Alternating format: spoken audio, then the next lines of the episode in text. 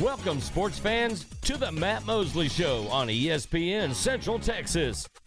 The presenting sponsor of the Matt Mosley Show is Central National Bank, your leading independent bank with locations in Waco, Temple, and Austin.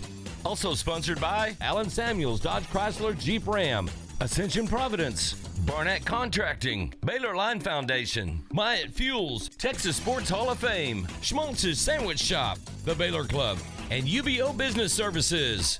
And now, ladies and gentlemen, here's Matt Mosley. It is Matt Mosley, the Matt Mosley Show, E S P N Central Texas, off and running today. Got a lot to react to. But right off the top, uh, we do have Baylor royalty joining us. And uh, this gentleman was at one point the uh, collegiate player of the year, the rookie of the year in Major League Baseball back in two thousand two. It is Jason Jennings joining the program. Uh, Jason, good to good to have you on today. Uh, I appreciate you having me. It's a good way to start the show. Uh, and uh, and by the way, we've got baseball season. I think that first uh, series comes up uh, February eighteenth for the uh, for for Baylor baseball. Do you? Um, This time of year, Jason, do you still kind of, is it in your blood? Do you start thinking about, like, spring training and all of that? I know you're still involved in baseball. Does it does it start to come back to you?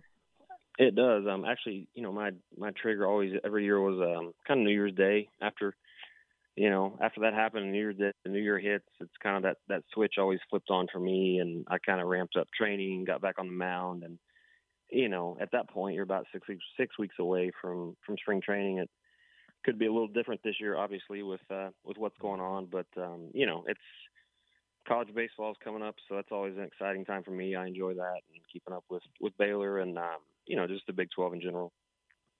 Yeah, I'm glad you didn't experience a pandemic during your uh, your baseball career. No, it's, uh, it's been a crazy two years, to say the least. Yeah, I would say so. It's impacted. You saw even with the College World Series and some of the craziness that was uh, happening with that. You know, I wanted to start off, though, Jason, uh, one of the big reasons we're having you, is, you know, always love having you on, but uh, wanted to bring up, you've just been awarded this Keeper of the Game award, and, um, man, that's a, it's a really, it's a huge honor, and this sort of goes back all the way to you were playing for the Rockies, and you did some great things out in Colorado, but uh, uh, some of the things that this organization uh, recognizes, people that uh, – have have done folks in, in exceptional work in the special needs community.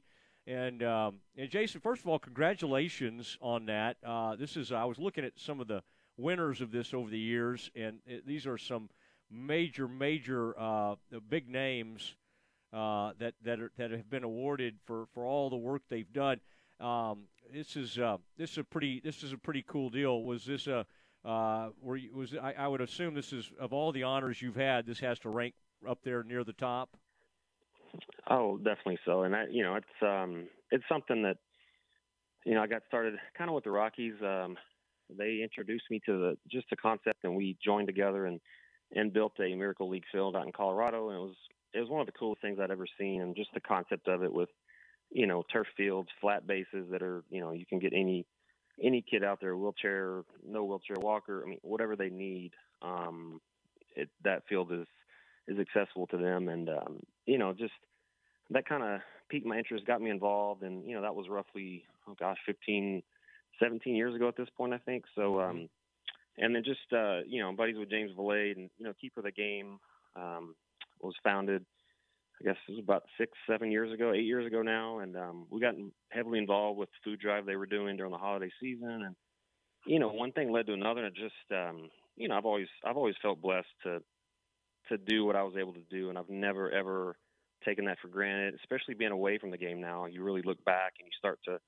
kind of reminisce, and yeah, you miss it, but you, you start to realize just how fortunate you were, and um, you know, I, I played with a lot of guys that I know felt that same way, and as we get old, we start to kind of, you know, things get more, uh, more sentimental, more, uh, more special to you. And, you know, I have a, uh, my youngest son, he's on the autistic spectrum. And so it, for that reason, obviously it became even more special to me. So, um, you know, it's any chance we get, we, we try to team up with Keeper of the Game, whether it be the food drive or we had a an awesome bowling event the other night um, here in, in Frisco area. So it's just um, to see the smile on those kids' faces and those those parents. You know, I, being a parent of a special needs kid, my son is high functioning, so I'm not near.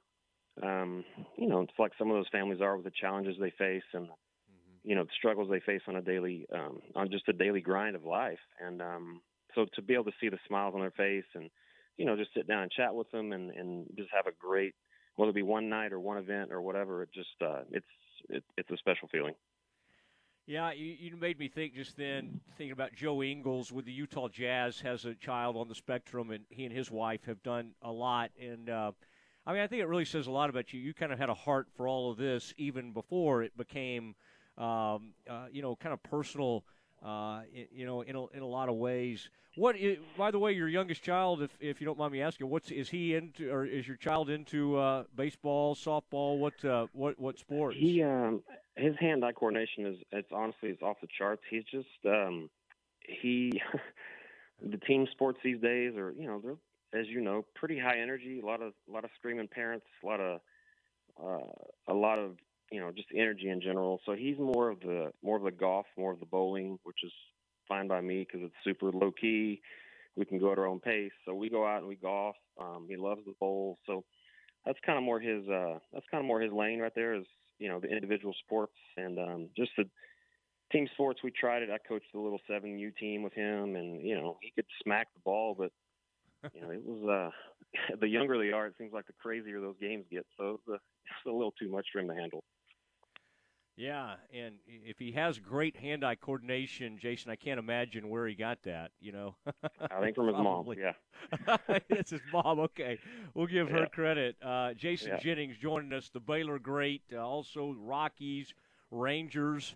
Speaking of the Rangers, wasn't that weird to see them, like, go out and spend, what, a half a billion dollars? I mean, you know, you were you had a great run with the Rockies, and then I'm trying to remember, you kind of came – you ended up uh, with the Rangers during a yeah. little bit of a lean period, and then and then now they've decided, oh, I guess we're going to go out here and spend a huge amount of money. Is that is that kind of interesting yeah, I to, mean, to see? Yeah, I think we, I think locally up here, we all kind of felt that was coming with a new stadium, and you know they've kind of been building, uh, you know, building up the minor leagues and you know trading some big names, some big money guys off, but um, you know it's. They got a nice park, and they're it's it's about time for them to you know try to make a splash with some big name guys, and um, hopefully these guys work out, and hopefully they you know give us some good baseball to watch up here in the D F W area. All right, so I I, I, had, I watched Ohtani, and uh, and you know I was thinking about talking to you today. You were Baylor's Ohtani before there was ever an Ohtani, you know. Uh, he, Did, did, when you watch that, I mean, obviously he's amazing. Is there any part of you that goes, well, what if I had of, uh, what if I had a continued to, I mean, because obviously you had to focus on your pitching, uh, but being in the National League, you got to hit too. You just couldn't focus on it as much. Um, does it amaze you, and does it make you kind of think back to how much you loved uh, hitting, especially when you were in college? Yeah, it does. I, you know, I was. Um... It, not upset to go to the American League because I was coming back home. I got to play for the Rangers, but you know I knew my A Bs were were pretty much done for. Um, and I was always just something I loved to do. And um, you know it's crazy. I, I think back, my dad still swears to this day that I was a better catcher than I was a pitcher. So it's my what ifs are like, man, what if I would have been a, a catcher? Like, what if I come up a catcher? What would have happened? And I probably would have had seventeen knee surgeries by now instead of you know two arm surgeries. But um, But, you know, I, Baylor, when I got to Baylor, they're like, you know what, let's just pitch in D H. And they were paying for school, and I was excited. I was like, you know, let's do it. We had a, a freshman catcher at the time, Brian Lowe from Houston. He was awesome. He caught me pr- basically every game. So um, it was a, a great battery with, you know, he and I. Yeah, but y'all had, y'all had quite a run, and then you got named uh, the – the uh... Oh, the Dick Howser Award. You were the Player of the Year in college baseball. Those teams, you coming out of Mesquite Petite, being a Metroplex guy, do you um, take us back to, like, recruiting? You know, even, that's even changed now, Jason. You know, tons of people in the portal, going from teams to teams, all that kind of stuff. What were you uh, – back in the day, what were you what, – what, who was up against Baylor uh, when you were deciding where you were going to go? Well, I mean, yeah, you're right. It's it's crazy these days, and I'm in it. You know, I I work with a lot of high school kids around here, and you know they're they're doing the whole recruiting thing, and I'm trying to give advice, and I'm having to almost kind of reteach myself because things have changed so much. Um, and it, you know, it, it, back in it was nineteen ninety-six, I guess, my last year in high school, and you know I got recruited by you know Okie State and Oklahoma, Houston, Rice, blah blah blah, every. all the surrounding states pretty much, um, except for U T, of course, because they were too good. Um, but, you know, I yeah, yeah, you see me slide that in there. Sorry about that. Um, they, uh, you know, Baylor, I went to A and M one weekend, and I was impressed. I liked A and M. The facilities were great. But the offer was, was a decent offer, but they said, you know, it might go down next year depending on who we bring in. And, you know, growing up, we didn't have a lot of money. I, I, that's just not something I thought I could really risk. So the next weekend, took my trip to Baylor, and Smitty called me in the office, and he said, here's your offer. And it was a really good offer. And he said, as long as you pass, it'll never go down. And I knew that wasn't an issue. I was always, you know, really, uh, you know, uh, hard on myself with grades and, you know, never wanted to get, you know, below an A or B. So I was like, you know, basically at that second, I was like, where's the pen? You know, let's do this. And Um, I knew I'd get a chance to play as well. Baylor, at the time, we still had, you know, metal bleachers, a chain link fence. It was kind of right before, you know, the stadium kind of took shape and we joined the Big twelve, or right as we joined the Big twelve. Yeah. And, you know, I think Smitty and Hoot and Jonathan, they, I mean, uh, Thompson and I mean, the coaching staff there, they just, they hit on so many guys that were kind of more blue collar, you know, your, your John Topolsky's, your Eric Nelson's, your, you know, Kip Wells wasn't necessarily blue collar, but he was a he was a stud. And Jimmy Blair, Jeremy Dotson, it's just the, the guys there. We just meshed, and it was, uh, you know, all the locker rooms I've been in throughout all my pro, you know, pro years and all that. Just none of those locker rooms compared to the ones that that I, we had at Baylor, and it just uh, it really showed. And I think it, you know, you saw that product of our our friendship and our team, you know, team camaraderie. You saw that on the field. Yeah, it was. Uh... That that one year, it was right as you were getting ready to graduate, probably. They were, they were opening up the new ballpark, and we were sitting up there during the tournament, and they didn't even have, you know, we were up there kind of in a, what was supposed to be the makeshift press, press, press box, and it hadn't been finished. And so, like, you didn't have any protection for the foul balls and stuff up yeah. there. yeah. Is that, was that when we hosted the regional that one year? Yeah. Or? Yeah. That was yeah. Um, Illinois came in, I think, and um, – was it Minnesota, Illinois or Minnesota? It was Minnesota. Minnesota. Yeah. Oh, yeah, because uh, their, their coach was hot. He was not happy. Granted, we beat him twice, and I think we run-rolled him once. So it, that probably was half of it, but he was not happy yeah. about the concrete bleachers. And But, you know, it is what it is. Uh, yeah, exactly. Well, he, they, they, you know, they, they, they like to – anybody from the cold, it's like, well, these people in the South, they get to play year-round, and they just automatically yeah. – feel like they're, you know, they're they're coming from behind when yeah. it comes up like that. Did, did at Baylor? Did they? Did it immediately? It was it like, okay, you get to hit and pitch because you're too good a hitter not to. Did you ever have to kind of like early on? What what was uh, what was your com- uh, conversation with Schmitty about all that? Because um, no, obviously, yeah. My, yeah, you were able to yeah. do it all. My freshman year, I um I was closing, so I was a full you know full time closer. But um, I really only D H'd against right-handed pitching. Um, and, okay. you know, it's it's like every level you go to. You go from high school to college, college to pros, and then obviously in the pros, honestly, from A-ball to double A to triple A to big leagues, there's always that question in your mind, like, am I good enough for this level? And so, you know, when I got to college, it was I kind of had to prove myself that I could hit at that level. Um, they saw me hit in high school, but, you know, high school is High school's high school. College, every player on your college team is typically the best player on your high school team. So um, it just it was a step up for me, and I had to prove myself. And then come sophomore year, I was you know full time D H. They trusted me against lefties, and um, it was kind of off and running from there.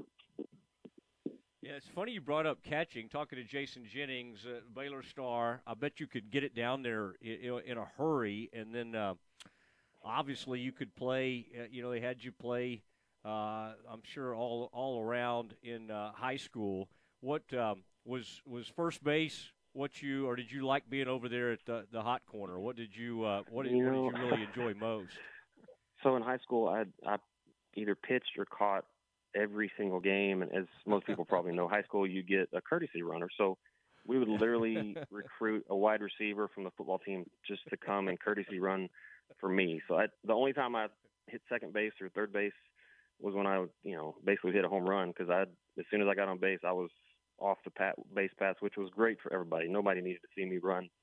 Um, so, but it, I think, I think Smitty put me at first base against K-State one game, and you know, I, I humble myself here. It was it was horrendous. It was so bad they took my first base mitt away, and that was it. So um, if you go back in the you know the record book, it's my fielding percentage is probably not great. Um, so they were just like, you know what, let's just uh, just pitch when we tell you to pitch, and you just D H, yeah. and let's just leave it be.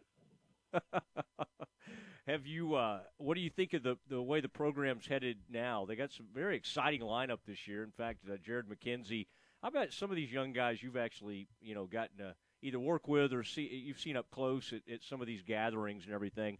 Um, I think they were ranked fifth preseason.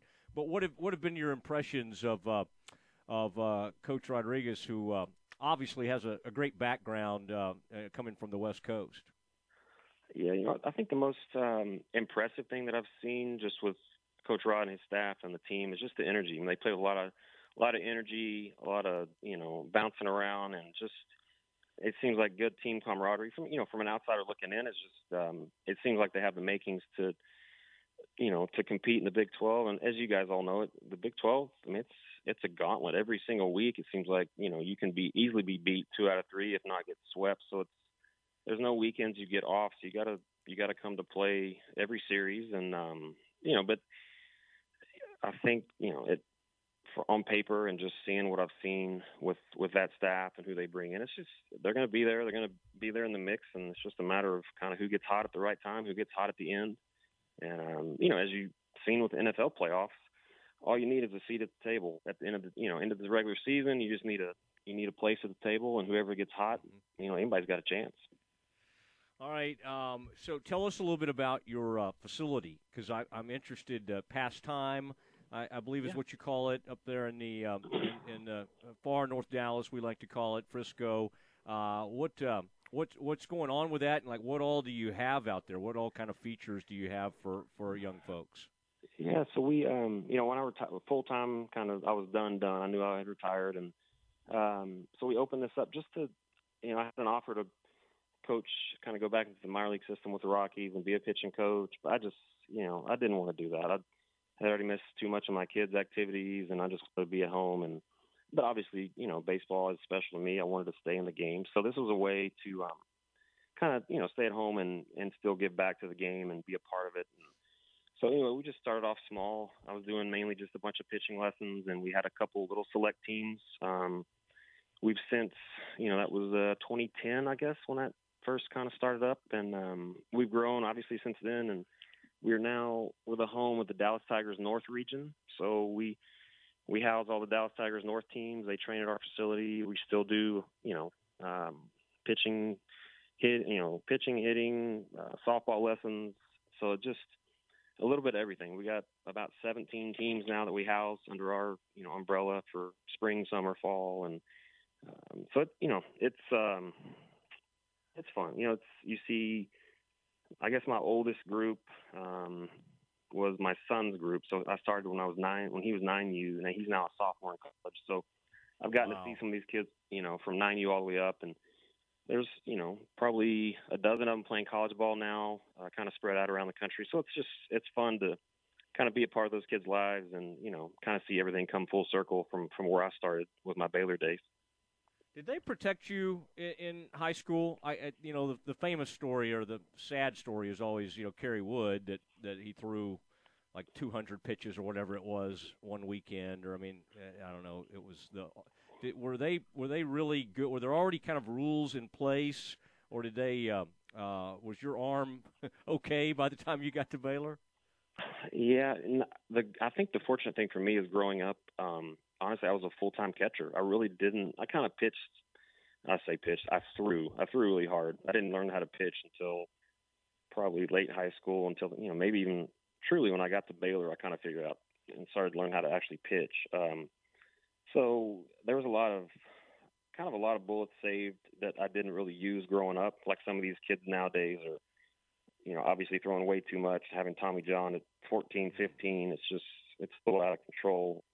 Um, so that was, that really wasn't me because I was, I was a catcher. I mean, I just really didn't see myself as a pitcher um, until I was kind of forced to my senior year in high school when I, our ace had already graduated. And um, I was kind of the guy, and things just kind of took off from there. And, um, you know, Baylor saw me and saw me as a two-way player. They saw me catch a lot. Um, Mitch and, and who yeah. and Smitty, they saw me catch a lot at school. I mean, at, at Poteet and then in summer ball. But, um, you know, I just playing five games a week in college, and they just thought it'd be best to, to pitch and D H, and I was fine with that, and, and obviously it, it turned out great. Well, Shopik got to have your catching career, all right? Can you just look yes, at it like that? Absolutely. Hey, and he was a good one.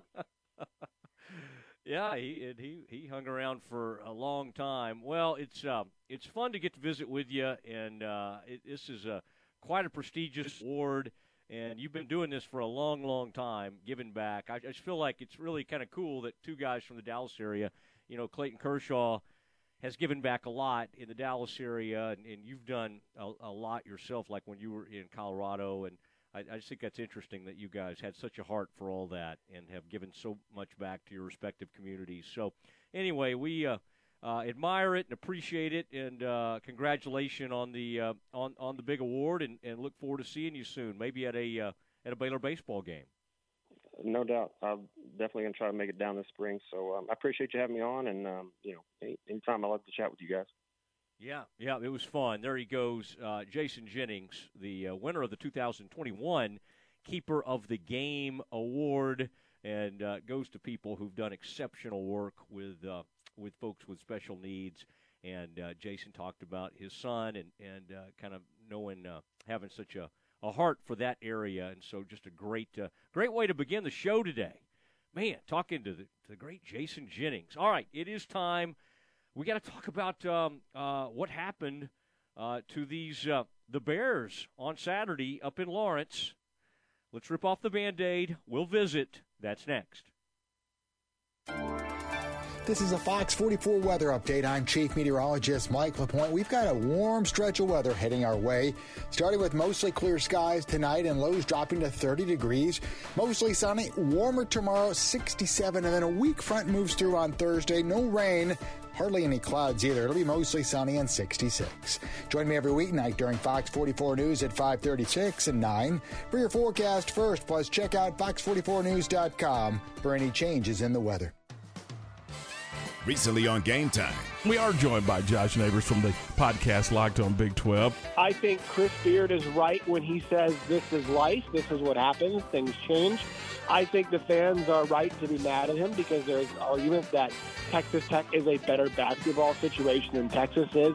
I think everybody here has a claim that they're right about, and I thought it made for an awesome atmosphere. Game Time, weekdays at seven a.m. on E S P N Central Texas. ProStar Rental is the number one choice for all your equipment rental needs. No matter the project, we've got you covered. Plus, our friendly local staff is always available to answer your questions. We have a large selection of quality equipment available to rent for any project, big or small. And we have eight locations across Texas to serve you. Visit us online at pro star rental dot com for more information. ProStar Rental, we make work easier. Ready to break ground on your next commercial construction project? Founded in nineteen sixty-nine, Barnett Contracting is your single source for preparing for your next build. Their services include excavation, utilities, civil engineering, concrete work, paving, and storm drainage. Do business with Central Texas's premier site work contractor, Barnett Contracting, where they strive for successful projects and satisfied clients. Learn more at barnett contracting dot com.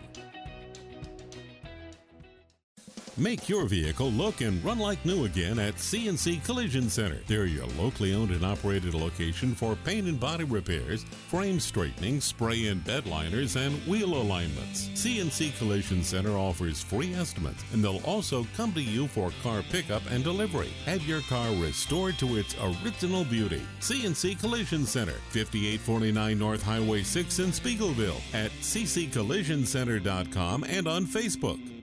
Game Time, weekdays at seven a.m. on E S P N Central Texas. How are you feeling today? More than an empty question, it's a real reminder to reach out to coworkers, friends, family, and neighbors. Remind them to get the care they need. Someone you know may be delaying important emergency care, chronic care, or emotional care. At Ascension Providence, appointments are available now with strict precautions in place for your safety and our care. Ask about virtual visits. The E R at Ascension Providence Hospital is open twenty-four seven. Get the care you need at get providence care dot com. Central Texas horse enthusiasts find a large selection of saddles at Appaloosa Trading Post Rodeo Pond.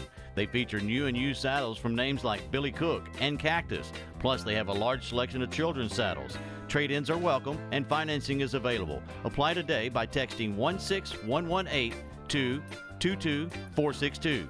You'll enjoy one-on-one customer service at the world's best Western store, Appaloosa Trading Post in Rodeo Pond, thirty-one oh one North Robinson Drive in Waco, and on Facebook. Make your vehicle look and run like new again at C N C Collision Center. They're your locally owned and operated location for paint and body repairs, frame straightening, spray and bed liners, and wheel alignments. C N C Collision Center offers free estimates, and they'll also come to you for car pickup and delivery. Have your car restored to its original beauty. C N C Collision Center, fifty-eight forty-nine North Highway six in Spiegelville, at c c collision center dot com and on Facebook. E S P N Radio Sports Center. I'm Ward Weitz with your E S P N Central Texas Sports Center update, brought to you by McAdams and Sons Roofing. The Dolphins have agreed to a deal with San Francisco forty-niners offensive coordinator Mike McDaniel to make him the next head coach. That means Kellen Moore is likely to stay in Dallas. New Orleans Saints running back Alvin Kamara was arrested on a battery charge on Sunday in Las Vegas after being accused of injuring someone at a nightclub on the eve of the Pro Bowl, according to Las Vegas police. Temple Junior linebacker Torian York has committed to Baylor.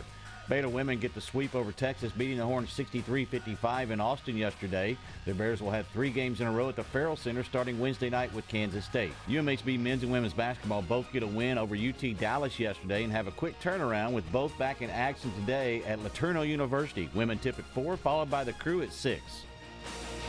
Sports Center, every twenty minutes, only on E S P N Central Texas.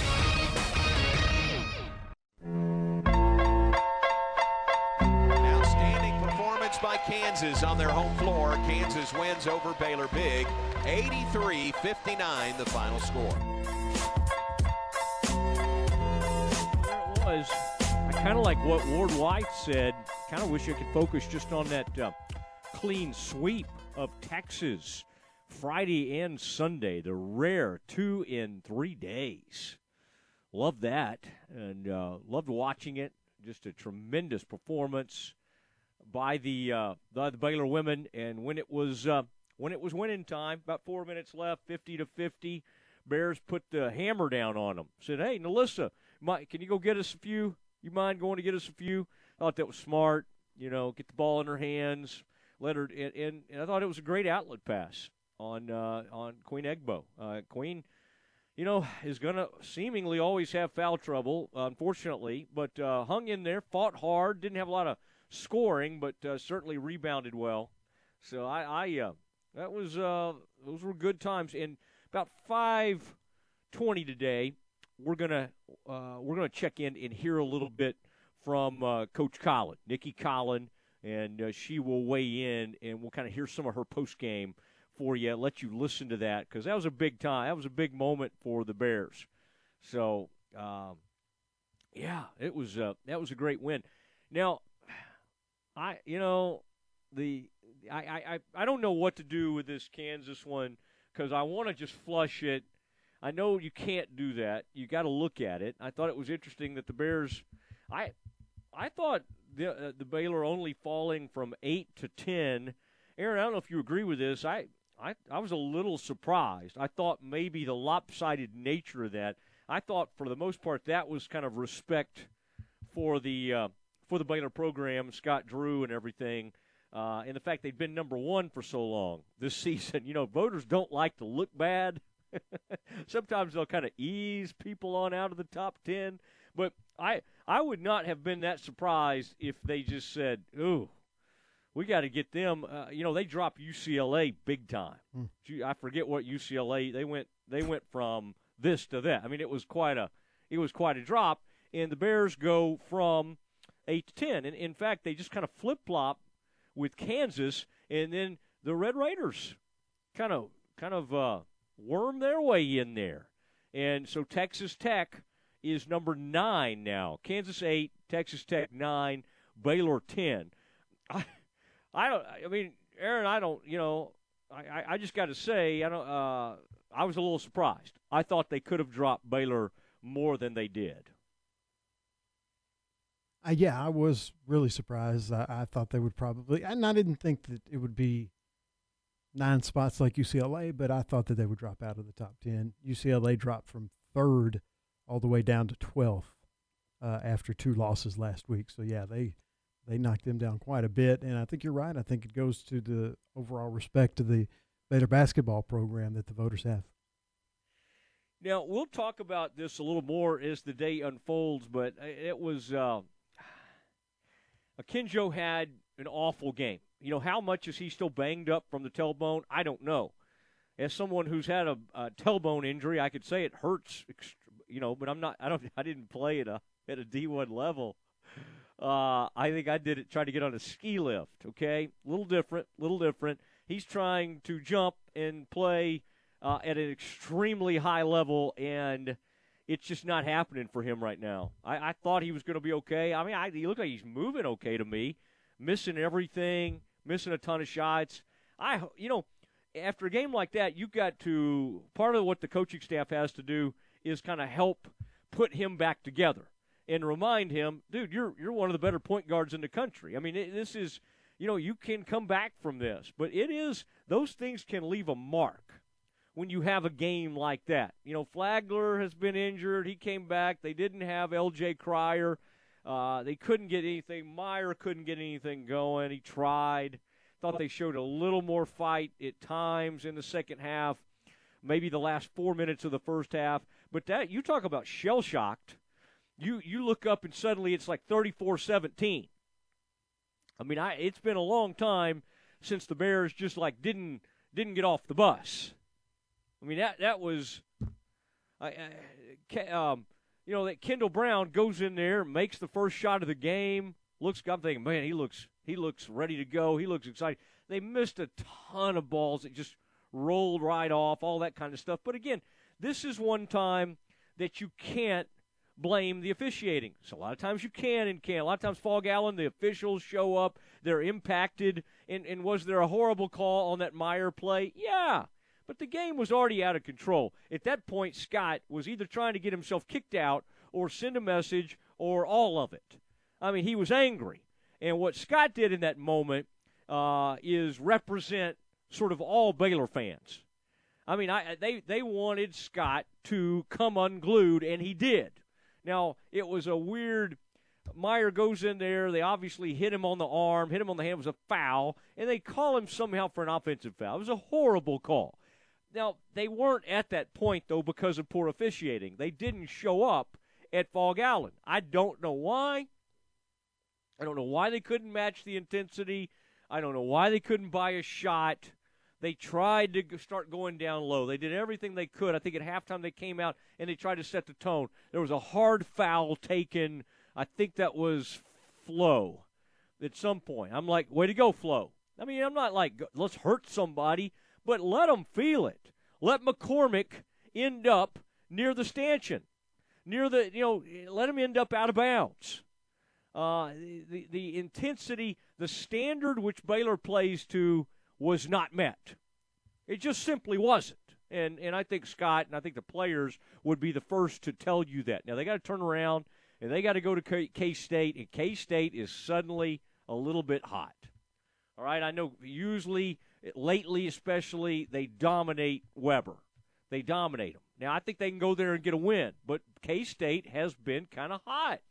They they were playing well. They got killed by Baylor, and then all of a sudden they won two games in a row. They beat a pretty good T C U game team in Fort Worth. So I, uh, this is no gimme. This is no gimme. But what happened the other day was really disappointing, and kind of like what uh, Fran said, uh, it's at a, it's kind of uh, you know, this could end up being an okay thing and they grow from it. Now, it can, sometimes it can bury you. Sometimes you can go into a tailspin.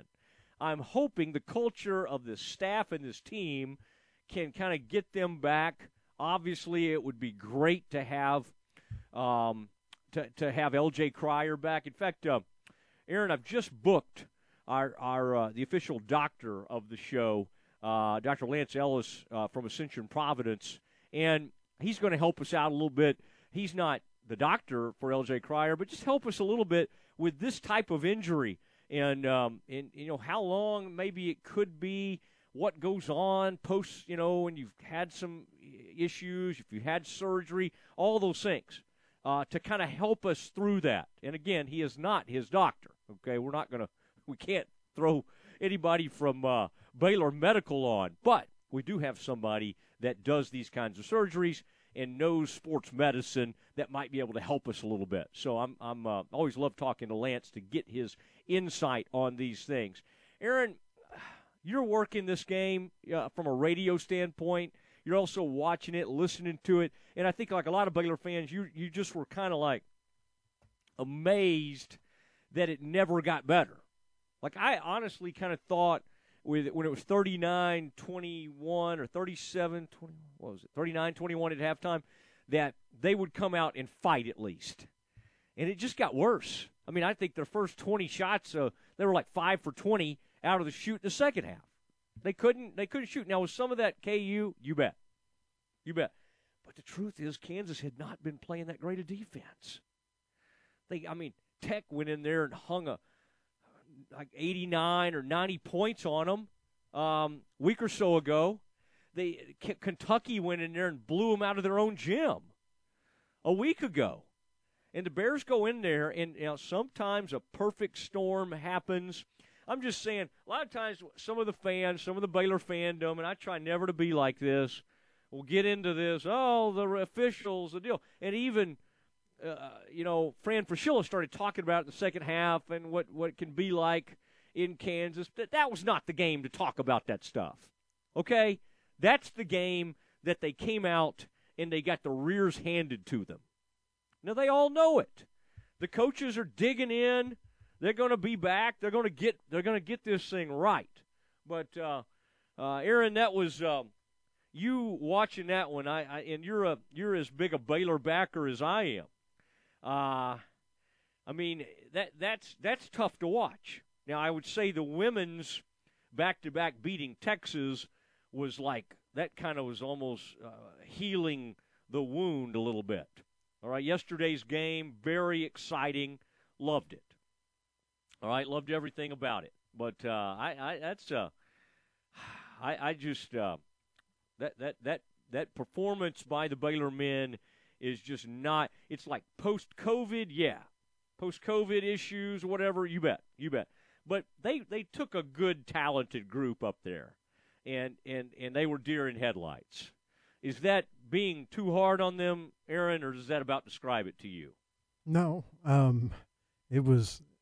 You know, you mentioned you pretty much hit the nail on the head. You know, Baylor gets the first bucket and goes up two oh, and next thing you know, you look up and it's twelve to two, and that was it. Baylor never made a run the entire game. The lead just kept getting progressively bigger and bigger till it ballooned up to thirty, and then it went back and forth a little bit. But obviously at that time, the uh, game had been decided. I tell you, that that, that they you talk about a team that's going to be ready to see somebody again, wants another chance. But first, you got to take care of business. I mean, there's a big one coming up. In fact, I think, uh, Aaron, what did we give tickets away till recently? I guess that was the Texas game, wasn't it? Um, I think that's the that's the uh, the game coming up, of course, on a Saturday. But I mean, that Kansas, woo, when Kansas comes in, uh, that's going to be. That's going to be interesting because what happens is there's a pride factor that needs to kick in and take over, and it didn't show up in time the other day. Now, they got tough, and they were ready to get chippy and all that, and the coach came to fight. I, I was appreciative of Scott finally having enough. I thought it was like Scott was going to be like Hoosiers, like, hey, you're supposed to kick me out here. But that I got to say the official, was that Kip, whoever that bald-headed official is, Kip uh, Kissinger, whatever that guy's name is. I, I thought he, I actually thought that guy handled himself pretty well. I mean, it was a bad call, but he just let Scott have his piece. He did not come back at him, and he, he just let Scott get it all out of his system. I, I thought the official actually did a pretty nice job in that instance. I've seen what's his name, John. Uh, uh, oh, who's the who's the famous one? I can't believe I'm forgetting it. Um, anyway, the the guy John, the blonde that loves being on the cameras. Scott would have been gone in a heartbeat because that man loves being a center of attention. This official actually handled it pretty well. All right, it is uh, the Matt Mosley Show. Aaron Sexton alongside. It is time for Campus Confidential. That's next. Baylor Bear Basketball with Pat Nunley and the voice of the Bears, John Morris. The Bears back on the road this Wednesday, headed to Manhattan to take on Kansas State. six thirty for the countdown to tip-off, seven p.m. tip-off Wednesday. Baylor men's basketball all season long here on the home of the defending Big twelve and national champions, E S P N Central Texas. The decisions made in our courtrooms have a lasting impact on all of us here in McLennan County. That's why the conservative leaders and organizations we trust are united in their support of Judge Ryan Luna. Judge Luna is endorsed by Texas Right to Life, Citizens for Pro-Life Action, Gun Owners of America, the Sheriff's Law Enforcement Association of McLennan County, several of the most conservative members of the Texas Legislature, and hundreds of grassroots conservative Republicans across the county. They, like you, know that the integrity of our courts depends on electing judges who will strictly interpret the law, hand down tough sentences, and never legislate from the bench. In the March first Republican primary, vote for a constitutional conservative for county court at law number three. Vote for Judge Ryan Luna. Early voting ends February twenty-fifth. To learn more, visit Ryan Luna T X dot com. Political ad paid for by the Judge Ryan Luna campaign in compliance with the voluntary limits of the Judicial Campaign Fairness Act. You wouldn't call your doctor, accountant, or mechanic using a one eight hundred number, so why your bank? If you have to dial one eight hundred, you don't know your bank, and your bank doesn't know you. Come to Central National Bank and experience the difference. Bank different. Bank Central. Central National Bank. Member F D I C. Uncle Dan's Barbecue and Rib House is one of Waco's longest, continuous family-owned barbecue restaurants. Since nineteen seventy-eight, Uncle Dan's has been offering delicious ribs, made-from-scratch sides, the famous Texas tater, and prime beef brisket. Convenient drive-through windows and sit-down dining allow customers to be served in whichever way they desire. Uncle Dan's is proud to serve Central Texas, Monday through Saturday, with locations in Waco and Hewitt. Come visit the loyal staff at Uncle Dan's today and experience their rich history and family recipes. Matt Mosley, weekdays at four p.m. on E S P N Central Texas. How are you feeling today? More than an empty question, it's a real reminder to reach out to coworkers, friends, family, and neighbors. Remind them to get the care they need. Someone you know may be delaying important emergency care, chronic care, or emotional care. At Ascension Providence, appointments are available now with strict precautions in place for your safety and our care. Ask about virtual visits. The E R at Ascension Providence Hospital is open twenty-four seven. Get the care you need at get providence care dot com. At ASCO, we don't spend time getting ready, we are ready. That's what it means when we say we're on it. We're on it with dedicated service and support, rentals, sales, and delivery. We're on it with Case Construction Equipment, equipment that's powerful, efficient, and dependable. Case equipment that can dominate a job site, endure the elements, and be up and running whenever you're ready to finish the job. At ASCO, we're on it, whatever it is. E S P N Radio Sports Center. I'm Ward Weitz with your E S P N Central Texas Sports Center update, brought to you by McAdams and Sons Roofing. The Dolphins have agreed to a deal with San Francisco forty-niners offensive coordinator Mike McDaniel to make him the next head coach. That means Kellen Moore is likely to stay in Dallas. New Orleans Saints running back Alvin Kamara was arrested on a battery charge on Sunday in Las Vegas after being accused of injuring someone at a nightclub on the eve of the Pro Bowl, according to Las Vegas police. Temple Junior linebacker Torian York has committed to Baylor. Baylor women get the sweep over Texas, beating the Horns sixty-three fifty-five in Austin yesterday. The Bears will have three games in a row at the Farrell Center starting Wednesday night with Kansas State. U M H B men's and women's basketball both get a win over U T Dallas yesterday and have a quick turnaround with both back in action today at Laterno University. Women tip at four, followed by the Crew at six. Sports Center, every twenty minutes, only on E S P N Central Texas.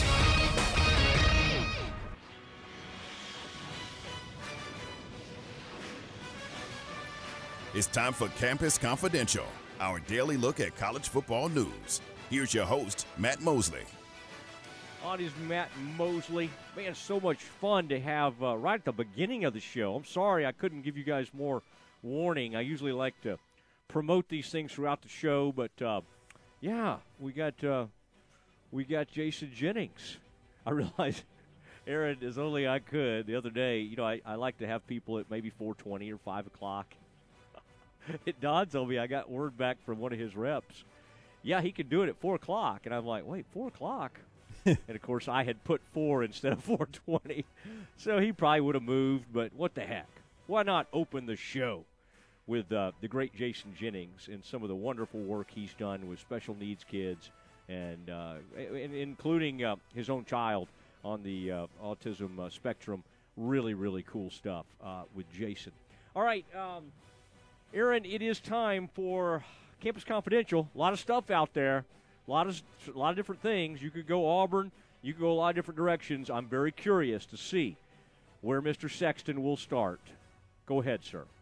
Baylor football picked up their tenth commitment for the twenty twenty-three class over the weekend. It is Temple linebacker Torian York. Now, listen to these stats for him in high school, Matt. one hundred forty last year, one hundred forty-one tackles, seventeen tackles for loss, four point five sacks, four forced fumbles, five fumbles recovered, and a touchdown. For his varsity career at Temple, he has over three hundred tackles and thirty tackles for loss through three seasons. So a guy that's made a ton of plays. Torian York, the linebacker out of Temple, committed to Baylor for twenty twenty-three. Yeah, I, I knew... When I heard Ward kind of getting that in there, because Ward's got great uh, connections to that Temple program as well as uh, U M H B. And, uh, wow, that right there is a good pickup. And, uh, you know, they've had some success with Temple players, even uh, even recently. Let's see, Franklin. Where's my man Gabe Hall from? Anyway, they, they, they've had some really good linemen. Uh, it, it, so I, uh, I endorse... I endorse this uh, edition. And uh, that class, from all our rivals uh, kind of people and uh, twenty-four seven, Aaron, we're, uh, we're starting to hear uh, whispers that that class is, you know, up there around like thirteenth and fourteenth in the country. Now, Aaron, what I like to do is whoever has Baylor rated higher, that's the one I take. That's the one we use, yeah, obviously. That really is. That's what I like. That's what I'll usually go by. If we're not in the top twenty-five, what I say is they have a uh, lack of credibility, okay? They don't have good scouts, and they really don't know what they're doing. But these guys that have us in the top fifteen, whatever it is, I hope it's rivals because that's our uh, that's who we use a lot. Um, although that one guy we use for twenty-four seven, I noticed he had a big breaking news story today. Uh, Hummer. Hummer. I got to look that up. But earlier today, like in the past twenty-four hours, I noticed Chris Hummer, who's on with us sometimes, Aaron, had some kind of big breaking news type deal. I thought, man, Aaron's going to like that. And then, of course, I didn't send it to you. All right, Aaron, what else do we have uh, in Campus Confidential? The new A P Top twenty-five poll is out. You mentioned it a little bit in the last segment, but uh, Baylor is ten in the new poll. Auburn is still number one with forty-eight out of the sixty first-place votes, uh, sixty-one first-place votes. Uh, Gonzaga, number two, received thirteen of them. Houston is six, Kansas eight, Texas Tech nine, Baylor ten, that and uh, Texas is twenty as uh, Texas and Kansas get ready for their big Monday matchup tonight. But you, we've kind of talked about it in the last segment, but Baylor only moved down a couple of spots after the bad loss to uh, Kansas over the weekend. Shows a lot of respect nationwide for the program. Yeah, I I agree with that. I agree with that assessment, and. Um, And and so, uh, I I just thought, oh man, they're gonna they're going to really stick it to the Bears after that performance. But, um, you know, that's the thing. If you've been at number one, there had to be some reason they were at number one for several weeks. I mean, they got so they they have to recapture whatever. You know, Villanova's a pretty good team. They're not great this year, but they're okay. And the Bears put them in a headlock. I swear they had like thirty-five points in that game or thirty-eight. I mean, it was crazy. They couldn't. Did you go to that game, Aaron? Was that the, one of the games you went to? I'm yes, trying to remember yes. that. It yeah. was the I mean, best defensive yeah. performance I've seen up, you know, at, at, in person at a college mm-hmm. basketball game. It yeah. was just incredible.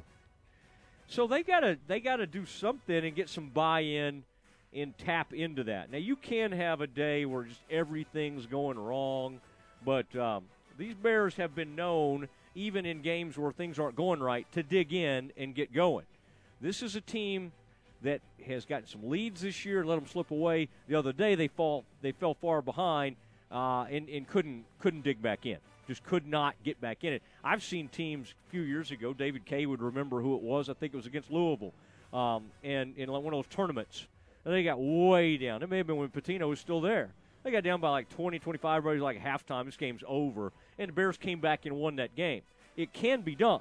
The other day it just wasn't happening. It, it just, what, whatever reason, they could not flip the switch, and they couldn't climb in there, even though the coach tried to ignite them with a technical, which he needed to do. I mean, that was uh, that's about as timely a technical and as needed a technical as you will see in college basketball. All right, Aaron, what else do we have today? On the women's side, South Carolina remains unanimous number one, receiving all thirty-first place votes. Baylor back in the top ten at number ten. Iowa State's nine, Oklahoma twelve, and Texas is sixteen. That coming off Baylor's two victories over Texas over the weekend. So the Lady Bears back in the top ten. All right, I uh, now wait, I the Lady Bears were numbered.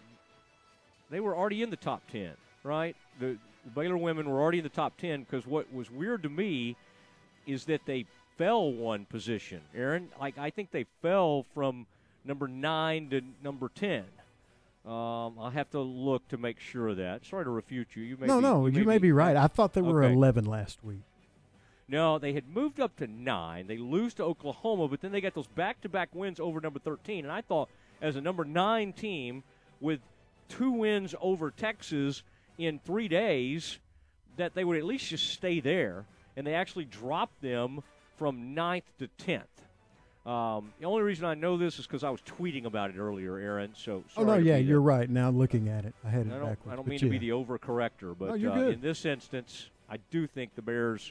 Yeah, so uh, I, I I didn't like it. I didn't like it. Now somebody made the point, which is fair, that Oklahoma's behind them, and Oklahoma has beat them twice.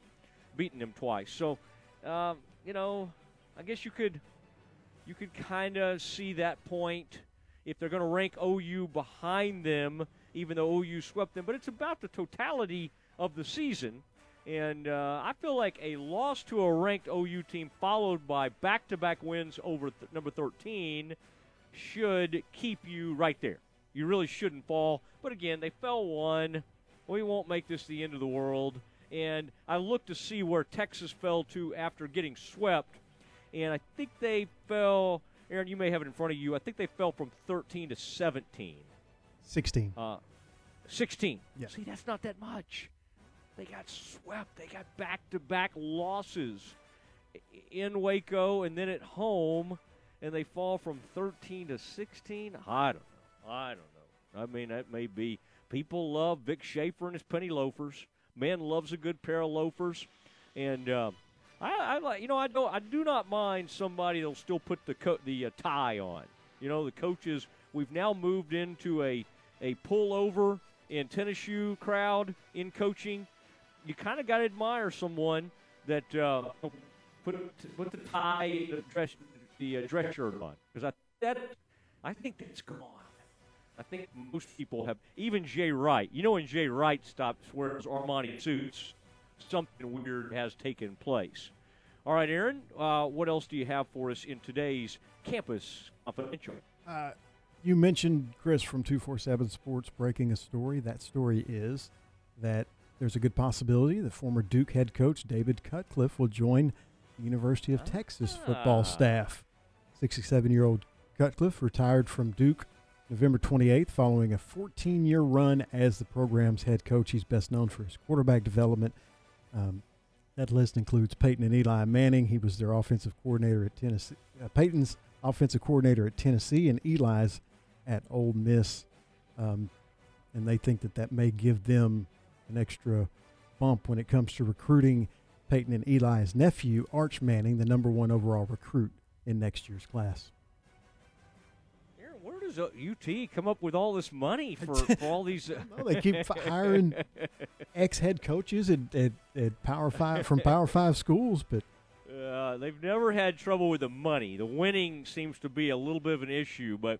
Be, I, I was joking on Twitter, be a little careful when you're a head coach. Now, I know Saban can do it because Saban, Saban. Saban's the, uh, one of the greatest coaches of all time, arguably the greatest college coach of all time. I don't even know if it's an argument anymore. But if you're Sark and you're coming off a five and seven, should you surround yourself with Gary Patterson and David Cutcliffe? Now, Cutcliffe, sixty-seven, kind of probably has eased on out of being a head coach. Gary has not. All right, Gary is in his early sixties and still has a lot of vit and vigor. You sure he doesn't want to retire and work on his music career? Take a step back. Oh, man. He debuted two of his songs uh, on this station, on our show. Aaron, this is before you joined, which is probably good because you're not a Gary person. This was when Simcox was involved, and he debuted two of his songs on the Matt Mosley Show. Now, the problem is apparently Sark's not letting the any of the assistants or people talk. So S- Gary has still not done an interview. I-, I know he wanted to, but I feel like we, you know, I was really trying hard, Aaron, to get him in that interim before he was officially hired. But then he said he had to wait on Sark, and now Sark doesn't allow him to do the interviews. Oh, my goodness. I was really looking forward to that. Stop it. I was, Stop actually. With your of course, sarcasm. You would have told him how I felt, you know, and then he would have. No, I would not have done that to you. I, I know, I'm I sometimes just... an overcorrector, but I would never make you look bad uh, in front of somebody. All right, Aaron, that is all the time we have. The other the other story we might have time for later, Aaron, is uh, that Auburn. What an embarrassment that is. Yeah, I have it. Auburn it's just has, so long yeah. and detailed, you know. Yeah, well. You can make it not as detailed by just saying Auburn's trying to figure out a way to fire. They got a mess on their hands. Well, they're just trying to. They just don't want to pay the guy. They yeah. they know they want to fire him. They're right. just desperately trying to fire him without paying him a bunch of money because they just fired um, uh, Malzahn. Yeah, you know they ran him out and they had to pay him a bunch of stuff. I think somebody had said that it would they would end up paying like thirty-eight to forty million dollars in um, in buyout money to those two coaches. If that's what they have to do. But they're trying to fire him for cause. It's like they're they're bringing in student athletes. Did uh, did Harsin, was he mean to you? Oh, he was? Okay, okay. I mean, they're like gathering evidence. Oh, man. I wish all coaches could just read the Berenstain Bears to their players and media. You know, be like our guy. Our guy is a nice dude. All right, Aaron, that's all we have for Campus Confidential. Uh, next. We're going to get into uh, – I got some – we're going to kind of try to walk through what's going on with L J. Cryer. We're bringing in our medical – our team of medical experts. That's next. Flinging the green and gold worldwide on the web at Syntech Sports Fan dot com. It's time now for The Naked Truck, the ongoing saga of the battle to end truck nudity, presented by Pickup Outfitters. In this episode, we find Amanda and Brad on a date. Oh, Amanda, will you? Brad, I'm sorry. I just can't go out with you in this truck anymore. It's just so bare. You have nothing on this truck. But I have these subs that I bought online. Online? Really? Subwoofers are just a way for a man to make up for his lack of equipment. I am going out with Justin. Oh, I know why. It's not just because he has a big dually. It's not the size of the truck that matters. You have tunes that give me a headache. Justin has running boards and a hitch to pull his boat. That's just because he goes to Pick Up Outfitters. Maybe you should take a lesson, Brad.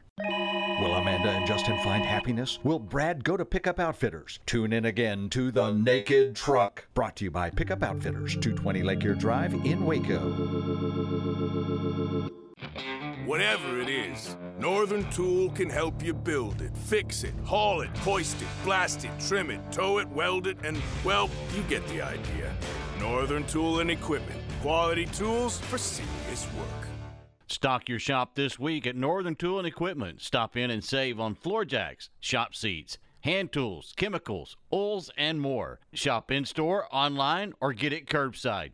Northern Tool and Equipment. Quality tools for serious work. The Big twelve Shoot-Around, weekdays at five fifty on E S P N Central Texas. The decisions made in our courtrooms have a lasting impact on all of us here in McLennan County. That's why the conservative leaders and organizations we trust are united in their support of Judge Ryan Luna. Judge Luna is endorsed by Texas Right to Life, Citizens for Pro-Life Action, Gun Owners of America, the Sheriff's Law Enforcement Association of McLennan County, several of the most conservative members of the Texas legislature, and hundreds of grassroots conservative Republicans across the county. They, like you, know that the integrity of our courts depends on electing judges who will strictly interpret the law, hand down tough sentences, and never legislate from the bench. In the March first Republican primary, vote for a constitutional conservative for county court at law number three.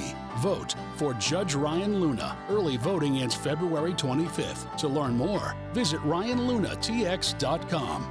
Political ad paid for by the Judge Ryan Luna campaign in compliance with the voluntary limits of the Judicial Campaign Fairness Act. At U B O Business Services, we are brand agnostic. We support many different brands, but only the best products from each provider.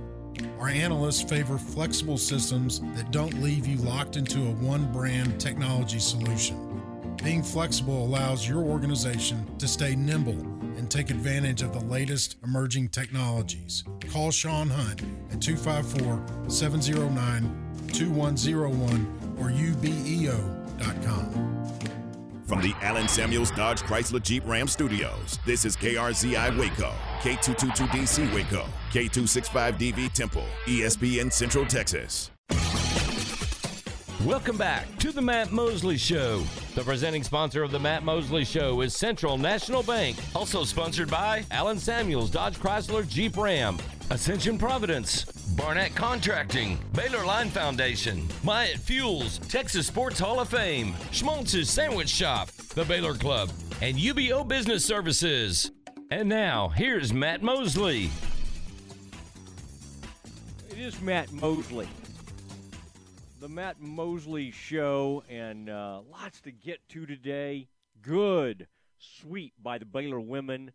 Uh, five twenty, we'll get you, let you hear from uh, Nikki Collen, some of her comments from yesterday. Uh, I just ended up talking about that Baylor-Kansas game. I just can't even uh, – I mean, that had to be so disgusting for the coaches. We were going to play some of Scott. We may do it later, but I just almost could not bring myself to do it. And uh, Bears uh, lose eighty-three fifty-nine. It happens. I mean, you know, the, the problem is they they won so many games for so many years now. It's like three years without with barely losing, like six games in about three years, that when they do, everybody goes crazy. Same thing for the women. I mean, the whole scheme of life, you know, whole, you know, it shouldn't be a, uh, a, a loss to Oklahoma should not be that huge of a deal. And It, it, it's like, oh, my gosh, what's going to happen? What's going to happen? Well, they respond with a sweep, and uh, it was great, and I liked all the uh, the water celebration in the uh, in the locker room. I liked the way it all looked, I, and, and, man, they were you, – you could just tell the relief, excitement, whatever it was. Nikki Collen was uh, just – she was so stoked about the thing, and uh, and the and the players were excited. That that was – don't ever let somebody tell you a regular season game doesn't mean something. Beating Texas uh, two times in three days following a gut-wrenching loss on a Wednesday is a big deal. All right, it just is. And, uh, and there's a lot going on this year. There's a lot swirling. And so when you do something like that, it is to be uh, celebrated.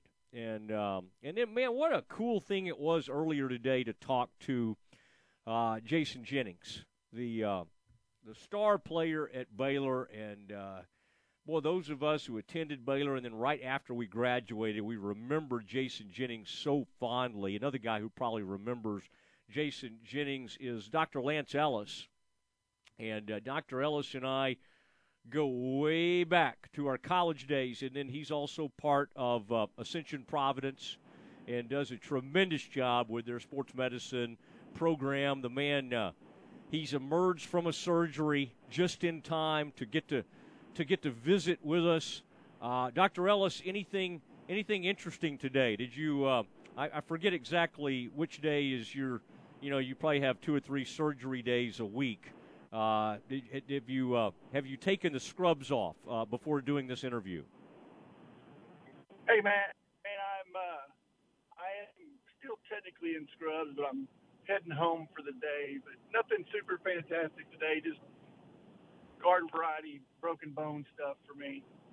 All right, all right. Well, uh, uh, you were good to me when I had some broken bones and broken neck, and helped me walk through that, but. Uh, It's good to visit with you, and uh, we got a couple of injuries we want to. Uh, I want to talk about. Put your uh, put your surgeon cap on, and then I want you to put your basketball cap on later. We'll talk about what's going on with this Baylor program. But L J. Cryer, because I see you tweeting out there. Um, I, I love. I, you know, I like some of these tweets. You're good. You know, you got uh, you got some opinions that you get out there on Twitter, and uh, and I, I always like to see what you're up to. But this L J. Cryer situation. Is uh, is is kind of interesting. He he was one of the best shooters in the Big twelve. He started off, he was a little slow out of the gates this year. In early September, has foot surgery. Okay, um, I was kind of digging earlier to try to see okay which uh, uh, you know which uh, metatarpal or whichever. You'll correct me as I get these things wrong. Uh, metacarpal's one thing, metatarpal's another, but. I was I was looking to see exactly which bone. But when you're that far post-surgery, Lance, and again, uh, Doctor Ellis has not uh, done surgery on L J. He just watches these things, and he's our medical expert. But how common is it to be, you know, October, November, December, January, now into February, and maybe still experiencing some pain? I, I, I think Baylor fans are, are wanting to know, how worried should we be about this? Yeah, Matt, it's a great question. You know, again, like you said, I'm not I'm not L J's doctor. I've not examined him. I haven't seen an X-ray. So most of this is just kind of generic conversation about about that about a foot. But it these are the funny part is these are tiny little bones in your feet. You know, but yet they can be just a giant pain. Uh, in the foot, would depend on the kind of injury, you know, it, and it could be a devastating career type injury, depending on what's fractured, or it could be something that kind of is more nagging at times, and it depends. Uh, you know, the most common one we probably deal with that the fifth is the metatarsal. Um, metacarpals are in your hand.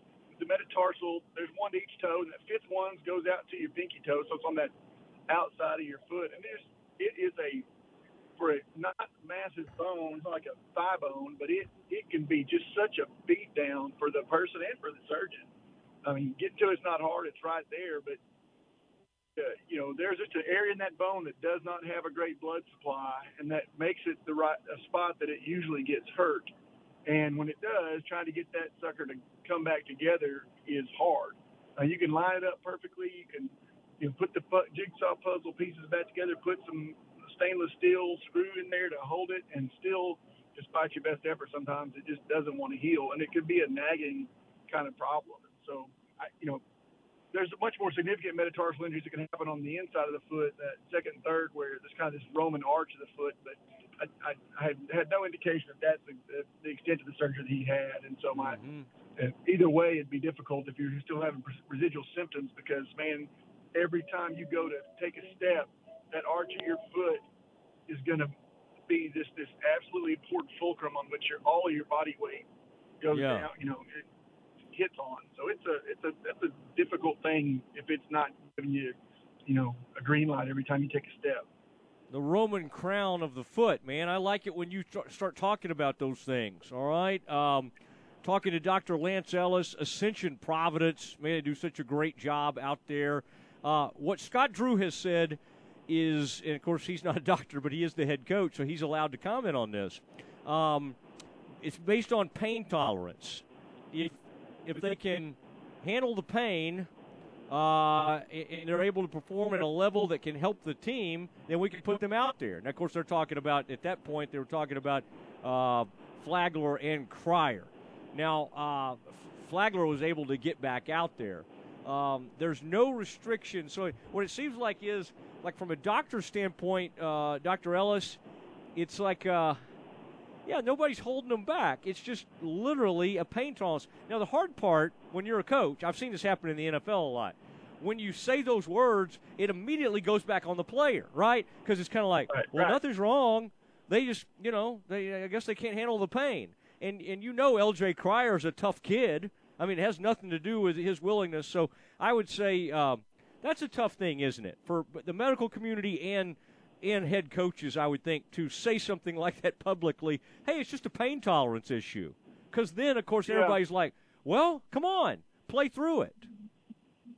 Yeah, man, it really does. I mean, it, it'll sound like you're coming back on the patient and saying, oh, just if, he, if he was tough, and it, it speaks to the, like the question of the toughness of the player. And I don't, I don't have any indication that anyone on this team's really like that. Yeah. So it, you know, you can have, it is frustrating. You got whatever the scenario in your neck, same thing. You could be following up with your doctor and taking pictures of your neck on the x-ray, say everything looks great. And you'd be like, yeah, but this thing still hurts. And it, you know, depending on the degree of that, you know, it, it, it can be frustrating. Like look at the x-rays and saying, yeah, everything looks fine. You know, sometimes you look at x-rays and say, well, no, I can still see something.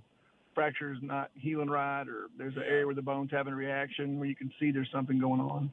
And, you know, and quite frankly, this ties into, I think we're probably going to want to talk about a Kenjo, but it's the same, these things like you can have an x-ray, even M R I of your, of your, of your pelvis and say, yeah, man, it looks like you bruised your tailbone. And it, it, and at least that's what it sounds like they said on the, mm-hmm. when they're on the coverage of the games, but you're like, yeah, I mean, there's not some major thing that needs to go in there and dig around and correct surgically, but man, it, I, man, I bet that hurts. And it, you know, I'm sure L J. Cryer can knock down eighty percent of the three pointers when he's standing there unguarded and shoot around. But now you got to go cut in a game and defend somebody. You might not, you just literally might not be able to do that because it, man, it, it, every step could hurt. You know, just like unbelievably, but depending on what he's got going on in there. I felt like when we were in college, the Sigma Chi's could hit like eighty percent. If they weren't guarded, I, I, I almost feel like when we wonder, you know, we give Steph Curry the uh, – he sort of gets credit for the long-range three in the N B A, you know, sort of uh, developing that sort of range. When I think of those kind of long-range jump shots, I immediately go to the Sigma Chi's. Do you think that's fair? Yeah.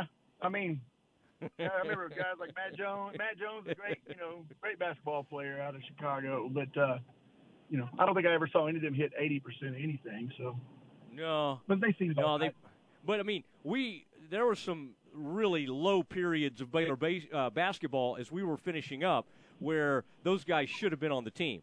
And if you'll remember, oh, the guy from K O T, Kappa Omega Tau, uh, the Rags, uh, Scott Sexton did make the team. In his fifth year, he yeah. ends up and he he was like the best three point shooter on the team. I, that probably was Harry Miller. Uh, Coach Harry yep. Miller, uh, coach that lives out there in Salado. Hello, Coach, if you're out there listening to us. It wasn't Coach's fault. He inherited a mess, and uh, and some of those guys ended up uh, getting to play. Now, let me ask you about this team a little bit, because uh, you are a former uh, – you and I used to play a lot of basketball, and you played a high level of high school basketball, as I recall, and even intramurals. You were pretty good. I can't speak to your range. You were you were lanky, but had some really good post moves. I'm, I'm trying to remember if you could shoot the three or not, but you were kind of the Matt Meyer of Baylor intramurals. Um, when you see a team like that, what happened the other day against Kansas, do, do you think, can you just go, hey, just a horrible day and wipe it away? Or when you see something like that, do you are you kind of like, hey, this might be part of a wider type problem? Well, you know, Matt, I've been trying to convince myself that we had a bye week this past weekend and that we were taking it off to recoup, to get ready for Big twelve play. But, I, you know, I think that's what separates the great ones. As I recall, I'm pretty sure my range was unlimited. But, again, the the recollection over the years does get a little fuzzy. But I think that the great players, man, they could just close these out and, and, and they won't, it won't be there, you know. I mean, I fully expect Adam Flagler to turn into just an unbelievable three-point shooter this Wednesday, you know, and I I keep waiting for Matt Meyer to turn back into what we all want him to be this season. So, you know, I, I, I think that's the only way you move on from it. I mean, like, we only dropped – we're still in the top ten in the poll, so clearly we're getting a lot of – we're getting a lot of kind of credit for our talent, and I think probably a lot of credit for the fact that we had a bunch of injuries because we did not look like a top ten team in the country on Saturday. I think we were all surprised by that game, even including ourselves, our team, and our coaches. Yeah, I I think that's a uh, I think that's a good assessment. We I wish we had tape of some of our unlimited range. Uh, I think the Phi-Gams held their own against the Sig-Eps back in the day, but I don't know if we have anything to, to back that up except our own memories. Uh, always fun. uh, uh, Doctor Ellis, I, I have to call you that when you're on the air. Um, to, to have you it. on. Uh, yeah, I know. I know. You kind of like that when I'm forced to do this. Ascension Providence, though, uh, incredible uh, sports medicine group. I mean, y'all do some really cool things. In fact, I had one doctor on to, Uh, I'm trying to remember if it was concussions. There was some something on that we uh-huh. had a, like a great discussion on. But uh, uh, y'all have a really uh, deep bench and a, and, a, and a great roster there at Ascension Providence. Is that uh, is that an accurate statement? Yeah, absolutely, uh, Matt. Uh, thanks for you know mentioning it. I think I'm honored to have you know been asked to come join the group. Uh, the group that I joined has been here in the Waco area for a long time. They have a great reputation. There's quite a varied uh, group of subspecialists with, uh, within the group, and so I think you were talking to Doctor Rowe, uh, pediatric guy who you know talked a little bit about some of the the things that go along with concussion protocols. Yeah, um, and uh, you know we have a you know surgeons that focus on sports medicine, several that focus on uh, joint replacements and that kind of thing, and then surgeons like myself handle more of the acute, significant injuries uh, orthopedically. I've been doing that here in Waco for a long time, and so. Luckily, I get to catch you at basketball games, football games when I'm not on call most of the time. But yeah, but yeah. It, um, it's uh, yeah, very fortunate to be part of a, a good organization that seems to be really committed to helping people get better, and and, uh, and it's been a lot of fun a group a fun group of people to work with. Yeah, I would say so. We've loved working with you guys, and uh, tremendous group, and uh, thank you for shedding some light on what's going on. Uh, from an injury standpoint, and then I will continue to text you when I have like aches and pains and and uh, pulled muscles, and uh, you'll be happy to know. I don't think I've told you this. I'm I'm way back into tennis now. In fact, I'm so okay. into it that I found myself staying up really late at night, uh, watching the Australian Open, and and yeah. I got way into that uh, when that was on. But uh, yeah, and I'm sure you see some uh, tennis injuries from time to time. I intend not to have one. Uh, and uh, but yeah, it's uh, it's it's a lot of fun, and, and you you do a great job of taking uh, you know taking care of some of these weekend warriors and people that uh, uh, just want to have a great uh, lifestyle and have a lot of fun. So we appreciate what you do, Doctor Ellis, and I hope you've made it safely home now. All right. Absolutely, Matt. Always honored to be invited to be on your show. Let's look forward to seeing you next time you're in town. You bet. There he goes, Doctor Lance Ellis. Uh, and Ascension Providence does a really nice job there, and just uh, fortunate to have some great friends in the medical community there in the uh, there in Central Texas, and Lance is certainly at the top of that list. Okay, uh, we got to move on here, and we're actually going to listen to a little bit of Coach Collen. Um, we talked earlier in the show about the Baylor men. It was frustrating. We'll continue to talk about it a little bit, but let's talk about something exciting and fun that happened yesterday, and that's a Longhorn sweep. Next, we have Longhorn Tears. This is the Baylor Sports Beat, a daily look inside Baylor athletics. Now here's the voice of the Bears, John Morris. Hi, everybody. It's coverage check of Baylor athletics on the Monday Baylor Sports Beat. Coming up, we'll wrap up a full weekend in Baylor athletics, including Baylor women's basketball with back-to-back wins over the Lady Longhorns. Details straight ahead on today's Baylor Sports Beat. Parenting is full of surprises. You never know what to expect. So after our son was born, I called my Texas Farm Bureau insurance agent to set up a life insurance policy in case something happened to me. Sawyer is now two. And we'll soon have a sister. There's no one else I would trust with protecting my family. Visit Texas Farm Bureau Insurance today at t f b insurance dot com for an agent you can trust with life's most important decisions. Coverage and discounts are subject to qualifications and policy terms and may vary by situation. Not only will you find an award-winning dealer at Alan Samuels, but you'll also find some great award-winning products. The twenty twenty-one Ram brand ranked number one automotive brand on J D Power's initial quality study.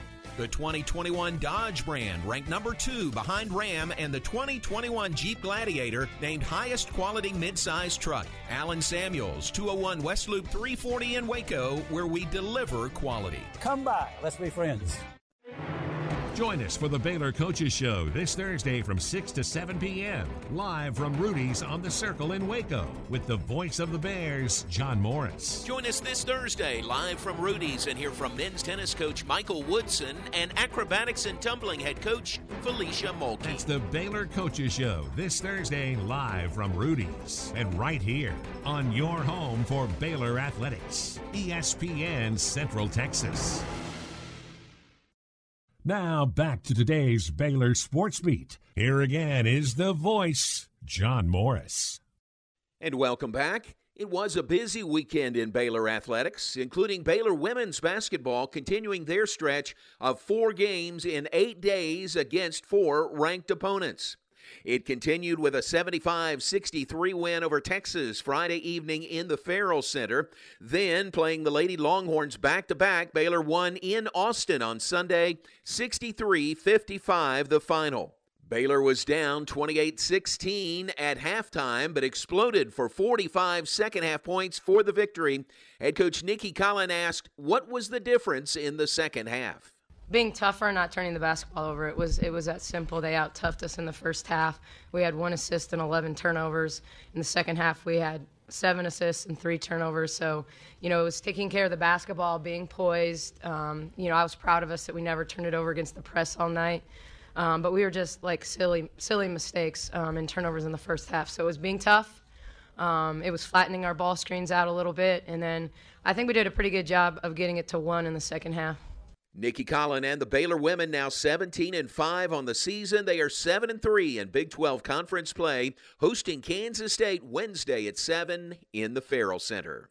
Men's basketball dropped an eighty-three fifty-nine decision to Kansas on Saturday in Lawrence. The Baylor men head to Manhattan to play K-State this Wednesday evening at seven. Also from the weekend, acrobatics and tumbling opens its schedule with a dominating win over U M H B. Baylor Equestrian drops a tough eleven eight decision to top-ranked Oklahoma State in Stillwater. And men's tennis with a doubleheader sweep on Sunday over Idaho State and Incarnate Word. They'll host Texas in a non-conference match this evening at six. And that's today's Baylor Sports Beat. More tomorrow. I'm John Morris. Tom, Ward, and Garrett, weekdays seven to nine on E S P N Central Texas. This is a Fox forty-four weather update. I'm Chief Meteorologist Mike LaPointe. We've got a warm stretch of weather heading our way, starting with mostly clear skies tonight and lows dropping to thirty degrees. Mostly sunny, warmer tomorrow, sixty-seven, and then a weak front moves through on Thursday. No rain. Hardly any clouds either. It'll be mostly sunny and sixty-six. Join me every weeknight during Fox forty-four News at five thirty-six and nine for your forecast first. Plus, check out fox forty-four news dot com for any changes in the weather. Join us for the Baylor Coaches Show this Thursday from six to seven p.m. live from Rudy's on the Circle in Waco with the voice of the Bears, John Morris. Join us this Thursday live from Rudy's and hear from men's tennis coach Michael Woodson and acrobatics and tumbling head coach Felicia Mulkey. That's the Baylor Coaches Show this Thursday live from Rudy's and right here on your home for Baylor Athletics, E S P N Central Texas.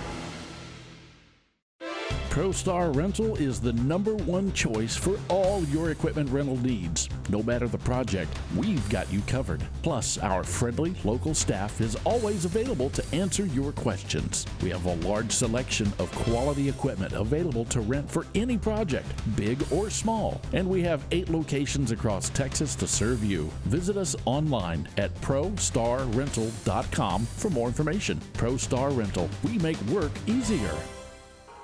Howmet Aerospace in Waco has been employing people in the Waco area for nearly fifty years. Now is the time to join their team. with current openings in packaging, shipping, production, engineering, machining, quality, supply chain, and sales, offering excellent starting pay, benefits from the day you start, and advanced opportunities.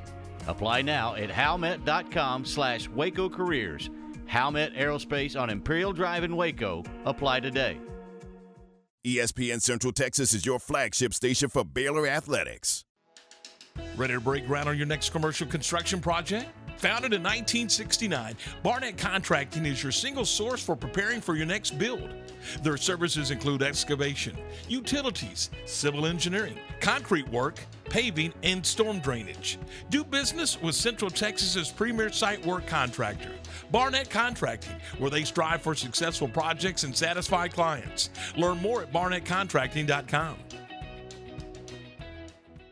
Tickets and sponsorships are now available for the twenty twenty-two Texas Sports Hall of Fame Induction Banquet presented by Texas Farm Bureau Insurance. The class of twenty twenty-two includes Bob Beamon, Chris Bosch, Robert Griffin the third, Tony Parker, Carly Patterson, Mike Renfro, Susie Snyder-Eppers, and Stacy Sikora. Meet this year's inductee class on Saturday, March twelfth in the base at Extraco Event Center in Waco. To purchase tickets, please visit t s h o f dot org or call two five four, seven five six, one six three three. E S P N Radio Sports Center. I'm Ward Weitz with your E S P N Central Texas Sports Center update, brought to you by Hurley Benefit Services. The Dolphins have agreed to a deal with San Francisco forty-niners offensive coordinator Mike McDaniel to make him the next head coach. That means Kellen Moore is likely to stay in Dallas. New Orleans Saints running back Alvin Kamara was arrested on a battery charge on Sunday in Las Vegas after being accused of injuring someone at a nightclub on the eve of the Pro Bowl, according to Las Vegas police.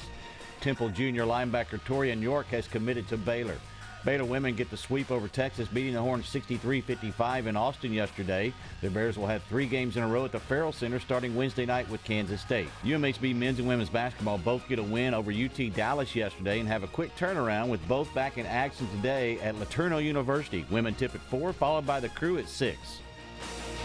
Sports Center, every twenty minutes, only on E S P N Central Texas.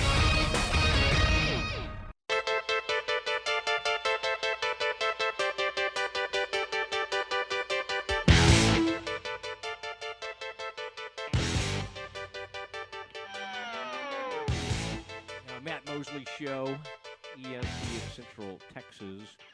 Aaron Sexton alongside as we uh, continue on a Monday. Been a busy Monday. Had uh, I'll get Super Bowl week going. Had a Pro Bowl. I don't blame anybody who chose not to watch the Pro Bowl. I uh, I pretty much always make that same decision.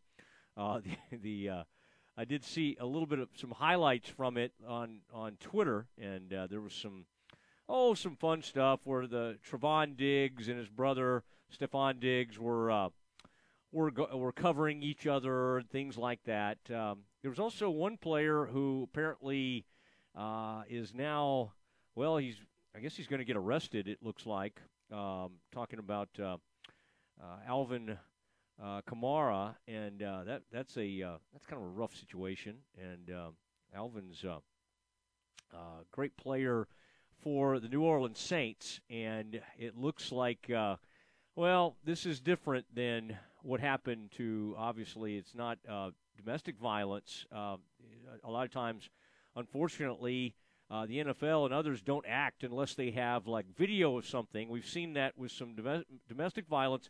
This was an, uh, a situation of what appears to be now that film's getting out from uh, – From from this of this that happened in Las Vegas. I guess they're playing the Pro Bowl. I mean, I'm so far removed from wanting to watch this, Aaron. I had to be, you know, when I was I was trying to figure out why Kamara was in Vegas, and I was like, oh, he's, okay, that's where the Pro Bowl was, and they're leaving some club. Now, if you'll look at some of these stories, Aaron, the uh, this it's always kind of interesting to look at like the time people are leaving a club. I believe it was like six thirty in the morning, and the place was called like an after-hours club.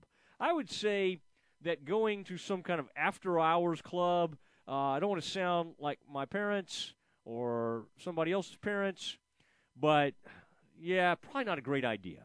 Probably like when when the actual closing hours, uh, because, first of all, at most of those casinos, of course, there's stuff going on all night in the casino, but this was some kind of after-hours club, and who knows what was happening at the club, but um, someone approached him, uh, and, and according to the video, the person simply was trying to uh, get on an elevator, and he was beaten up to a, a significant point. Now, Aaron, have you uh, have you monitored any of the video of this, or have you decided not to? I haven't seen it yet, no.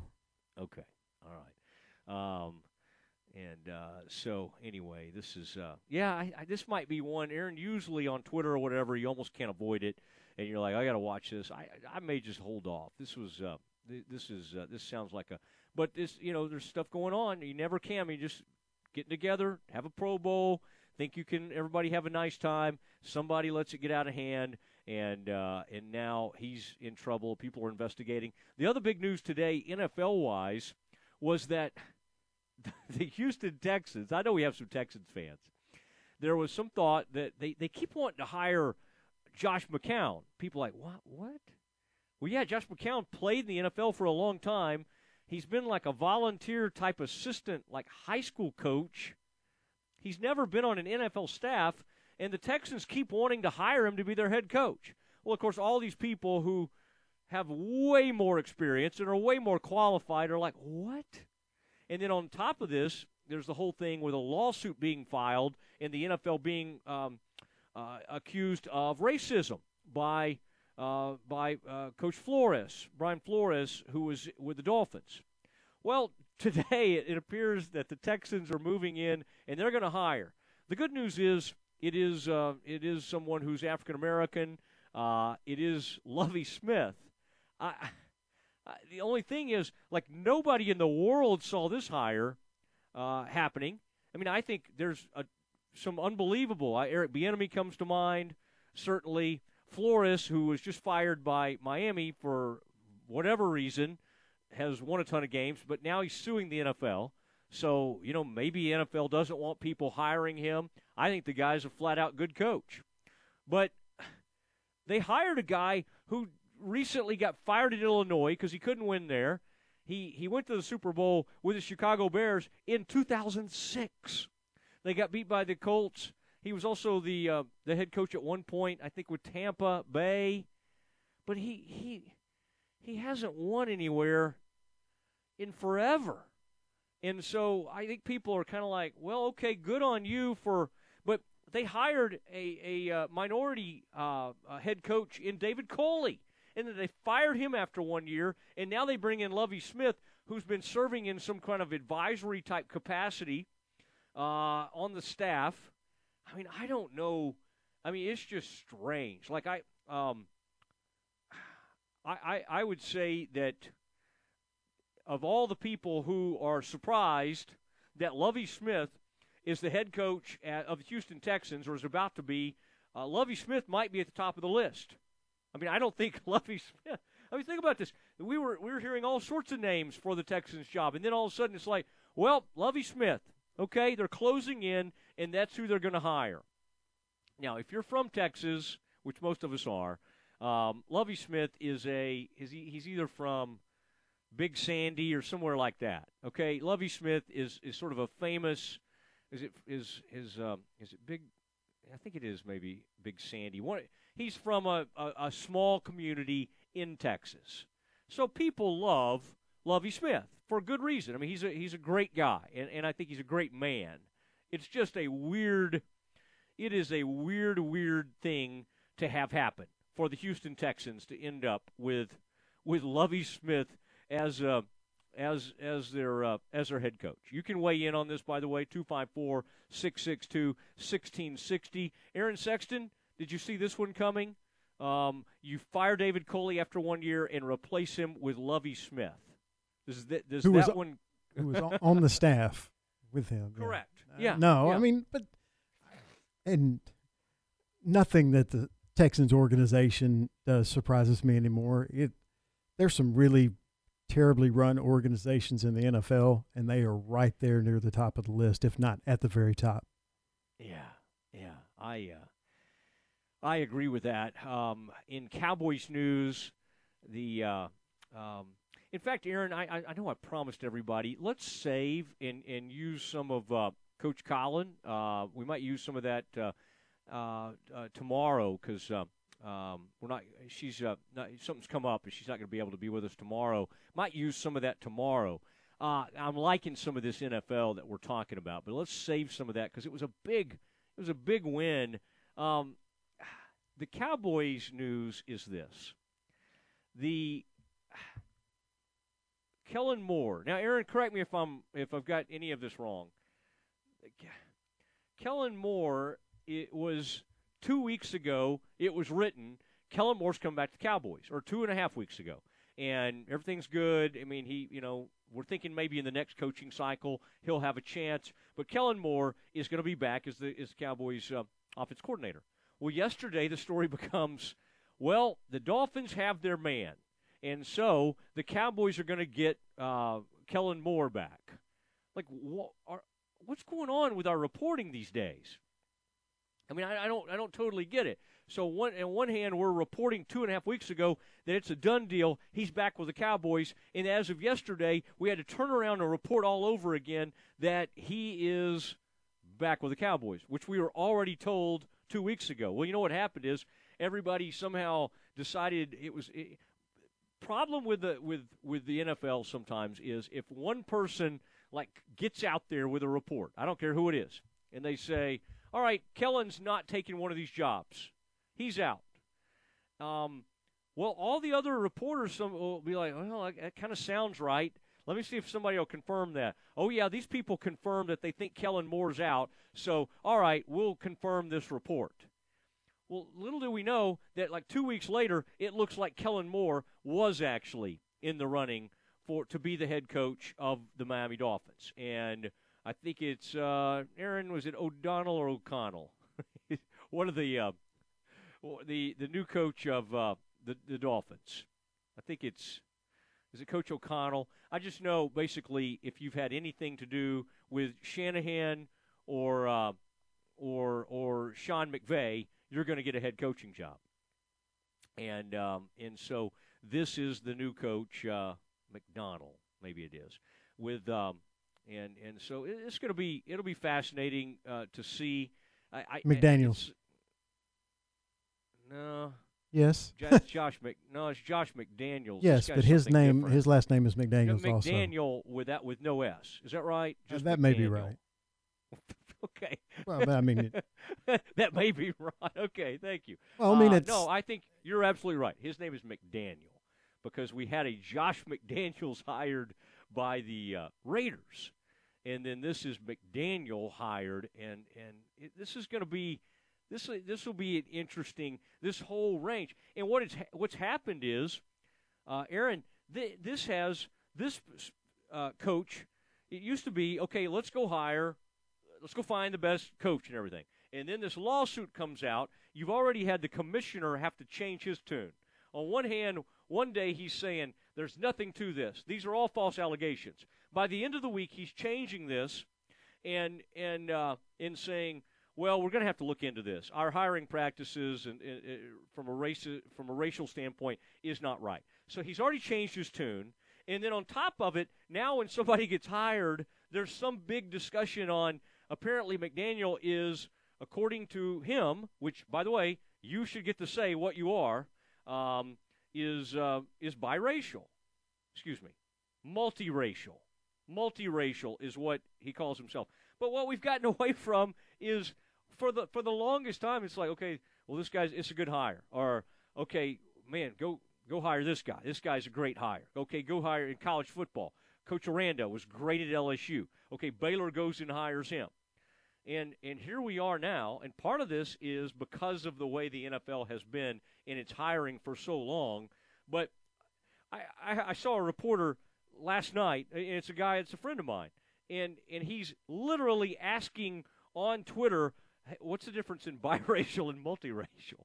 And this is a guy that should know the definition of that. Obviously, bi means two, multi means two or more, right?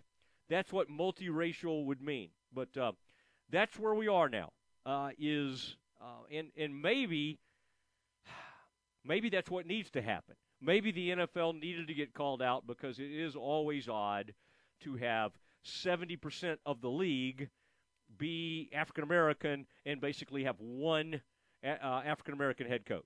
With the firing of Flores, Mike Tomlin became the only the only black head coach in the N F L. So it is uh, it's it's it's been wild, but uh, I mean I think you know what I'm saying, Aaron. It's we're to the point now in the N F L where you you and and, and again maybe this is the right thing.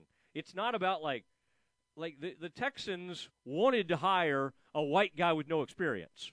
They made it very clear because they keep interviewing this this. Um, Now I want to call everybody McDaniel. Josh McCown. Okay, Josh McCown was around the N F L for, what, thirteen, fourteen years as a backup. Uh, the McCown brothers come out of Jacksonville, Texas, or or one of those little, uh, I think, East Texas communities. And he's he's been the coach at Rusk.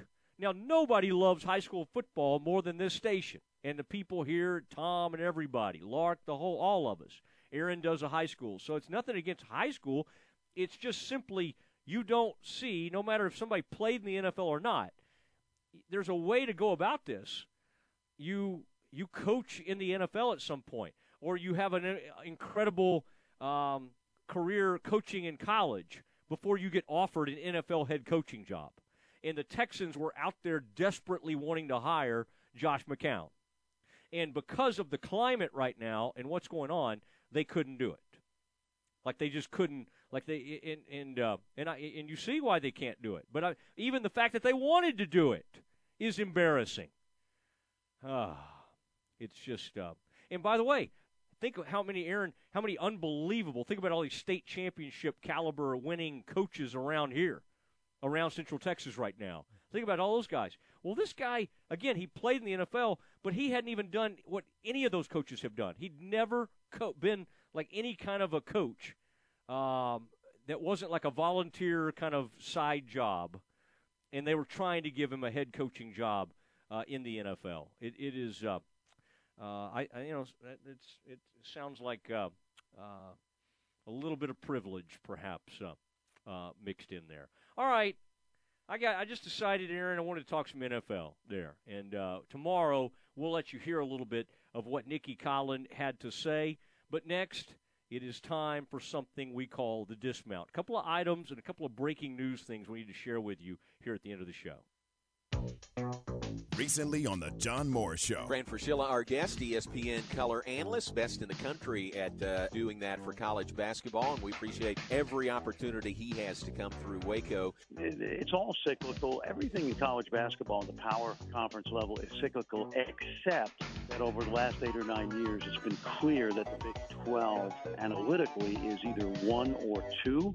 John Moore's, weekdays at three p.m. on E S P N Central Texas. Have you been tagged yet again in an engagement ring photo? Are hints being dropped all around you? Rest assured, D'Amore Fine Jewelers has been rescuing men seeking the perfect ring for over twenty-five years. Come in with a picture of her dream ring and we'll make it a reality. With our five-year financing, custom design team, and selection of diamonds, we'll make the whole process fun and enjoyable. D'Amore Fine Jewelers on West Waco Drive. Okay, so what's the most important part about your house? No, it's not that bar or even the man cave. Think about it. The most important thing is your roof. It has to withstand all that Mother Nature can throw your way. So it makes sense to have the best. McAdams and Sons Roofing is your first choice when it comes to protecting your valuable asset. Experienced professionals using only the best materials. So for new construction, re-roofs, repairs, or remodels for composition and metal roofs, think McAdams and Sons Roofing first. And now McAdams and Sons Roofing are installing seamless gutters. They're insured and an A plus rating on the B B B. McAdams and Sons Roofing will come out, take a look at your roof, and handle all the insurance process for you. Don't let any fly-by-night company look at your roof. Let a real professional you trust do the work for you. Put McAdams and Sons over forty years of experience to go to work for you all over Central Texas. Check them out online at mcadams roofing dot com or give them a call at two five four, seven nine nine, two nine four nine because you don't want a kid, with your house's lid. Listen to E S P N Central Texas online at centex sports fan dot com. Coach's Smoke at three thirty Austin Avenue in downtown Waco is proud to serve the community and the local colleges. Come on out to Coach's Smoke for three dollars off nachos on Mondays, two dollars and fifty cents single tacos on Tuesdays, discounted bone-in and boneless wings on Wednesdays, two dollars domestics on Thursday, Thursday, and five dollars burgers and barbecue sandwiches on Fridays. Happy hour is two to seven Monday through Friday, so stop by and catch the big game on one of their thirty-five big screen T Vs. And don't forget about Coach's Smoke catering for your next event. That's Coach's Smoke at three thirty Austin Avenue in downtown Waco. The thing about having a naked truck is that you get exposed for the equipment you don't have. Take, for example, your rear end. If you don't have anything back there, you're exposed about what you don't have, and that's a life. However, if you cover that rear end with a hitch, you're telling the world, hey, I got a little junk in my uh, bed, and I'm ready to pull something. A camper, R V, boat, trailer, jet skis, heck, even a bike rack. A hitch says, I have a life beyond driving my truck to and from work. And Pickup Outfitters is the place to get a hitch for your truck, S U V, van, even some cars. We sell and install just about any kind of hitch you need. Receiver hitches from light to heavyweight to pull just about anything. And gooseneck hitches and fifth wheels when you're ready to pull the heavy stuff. And don't forget trailer and brake controller wiring. It's so important to have wiring professionally and correctly installed by the pros at Pickup Outfitters. So it's time to cover that gaping hole in the rear end of your truck with a hitch installed by Pickup Outfitters. Check us out online at create a commotion dot com. Stay close. The Dismount with Matt Mosley is coming up. E S P N Radio Sports Center. I'm Ward Weitz with your E S P N Central Texas Sports Center update brought to you by Hurley Benefit Services. The Dolphins have agreed to a deal with San Francisco forty-niners offensive coordinator Mike McDaniel to make him the next head coach. That means Kellen Moore is likely to stay in Dallas. New Orleans Saints running back Alvin Kamara was arrested on a battery charge on Sunday in Las Vegas after being accused of injuring someone at a nightclub on the eve of the Pro Bowl, according to Las Vegas police. Temple Junior linebacker Torian York has committed to Baylor. Baylor women get the sweep over Texas, beating the Horns sixty-three fifty-five in Austin yesterday. The Bears will have three games in a row at the Farrell Center starting Wednesday night with Kansas State. U M H B men's and women's basketball both get a win over U T Dallas yesterday and have a quick turnaround with both back in action today at Laterno University. Women tip at four, followed by the Crew at six. Sports Center, every twenty minutes, only on E S P N Central Texas. It's time now for the Dismount on the Matt Mosley Show. All right, it is uh, the Dismount, and uh, we were talking about some N F L there, and uh, while we were in that last segment, or right around there sometime, uh, there was some N F L breaking news.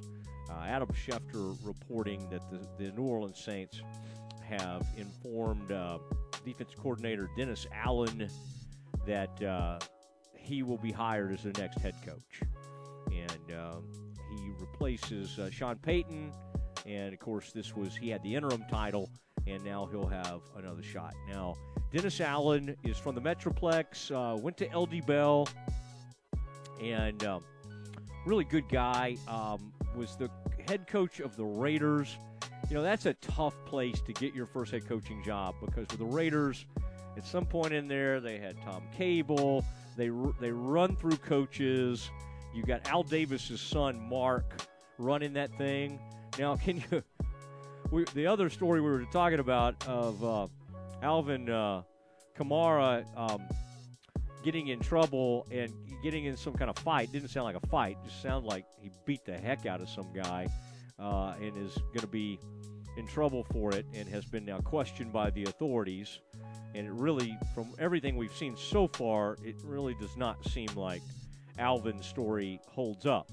But, Aaron, can you think that's kind of fun for Dennis Allen to, uh, hey, Coach, uh, congratulations, you're the head coach of uh, of our team. Oh, by the way, your star your star running back uh, just got arrested, and we need you to go ahead and handle this. I mean, that is that is getting thrown into the fire a little bit, but I would say, I would, the, the thing to me that is the only thing strange about this hire, I like Dennis Allen, but when you go from two thousand six all the way through two thousand twenty-one season with a offensive genius type play caller. I know sometimes he would let other people call plays, but a offensive-minded guy, that's a really interesting. You, over time, that becomes your culture. And um, that's a hard thing to do, to suddenly uh, to, to suddenly go with a defensive head coach. Now, I'm trying to think right now, the best, let's think about even who was in the Final Four. Um, now, divisional round-wise, Sean McDermott with the Bills is a defensive head coach. He's obviously got a great quarterback. He just lost his offensive coordinator, who became the Giants head coach. Um, Rams, offensive head coach. Cincinnati, offensive head coach. I'm trying to think of who all was. Uh, uh, I mean, it's just kind of interesting to think ac- across the league.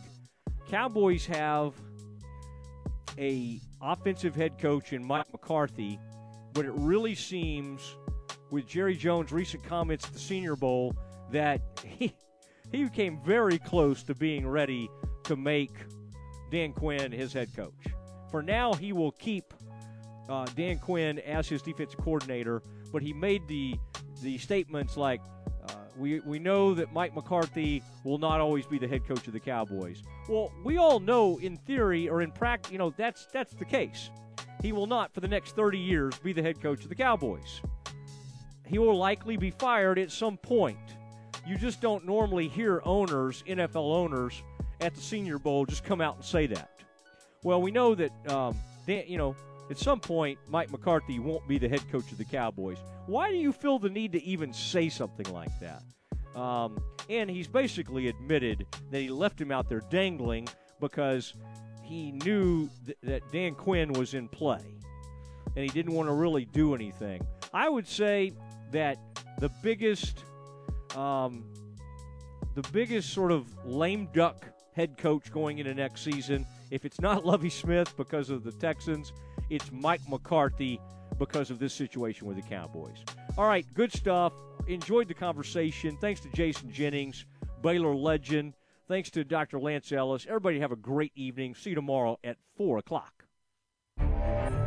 This is the Spectrum Big twelve Shoot-Around, a daily look inside Big twelve Conference basketball. Now, here's the voice of the Bears. Hi, everybody. It's time for a check of Big twelve basketball on today's Spectrum Big twelve Shoot-Around. Coming up, we'll look at the new poll out this week and how the Big twelve ranks. It does rank with three of the top ten teams in the nation. Plus, Big Monday tonight in Austin. It's all straight ahead on today's Spectrum Big twelve Shoot-Around. Hey folks, John Morris for the Brunerado family. If you're thinking about a Chevrolet, Chrysler, Buick, Dodge, G M C, Jeep, Cadillac, Toyota, or quality pre-owned vehicle, visit Brunerado dot com. Bruner serves all of Texas with delivery to your location. Now Baylor fans get the Bruner Advantage at no additional cost with every new vehicle purchase. A lifetime powertrain certificate and much, much more. Only at Bruner Auto Family at Brunerado dot com. Your family since nineteen twenty-eight. Wear what the Bears wear. Get your Baylor gear today at the Baylor Bookstore on campus or online at Baylor Shop dot com. Baylor Scott and White, Southwest Sports Medicine and Orthopedics, the team physicians for Baylor Athletics, diagnosing and treating all sports-related injuries, including concussions. These specialists also provide orthopedic services for athletes and non-athletes alike, whether it's knee or shoulder pain, hand and wrist injuries, orthopedic spine care, and even an arthritis and total joint clinic. Trust the doctors Baylor Athletics Trust. Baylor Scott and White, Southwest Sports Medicine and Orthopedics, wants to get you back in the game. Now back to today's Spectrum Big twelve Shoot-Around, exclusively on E S P N Central Texas. Here again is the voice of the Bears. And welcome back. The new college basketball poll is out for the week. In the Associated Press version, Kansas moves up two spots to number eight. Texas Tech up five spots to number nine, and Baylor drops only two to number ten in the nation following their loss at Kansas on Saturday. Texas checks in at number twenty in the nation, up from twenty-third a week ago. Those are the four teams from the Big twelve Conference in the A P Top twenty-five poll this week.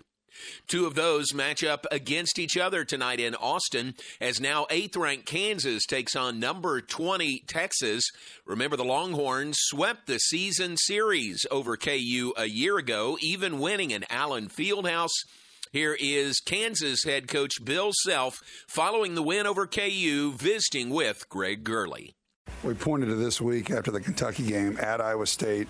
You passed that test. Today against Baylor, passed that test. Now forty-eight hours from now, we head down to Texas for our first shot at the Longhorns. Yeah, it's, it's, it's you know, it, it's not going to get easier next week. I think we got Oklahoma and, and, and Okie State next week. But but the bottom line is we, we, we, we circled this stretch as being a key stretch. And we've got two of the three and have a chance to get a third, but we'll have to be as good as we were today to have a chance to get a third. And I don't even think that would guarantee success. Texas can really guard, uh, uh, and they've got terrific, experienced players. And so we're going to have to be – and they got a guy on their staff that knows all our stuff. So we're going to have to be uh, uh, really focused, and uh, I think we will be, though.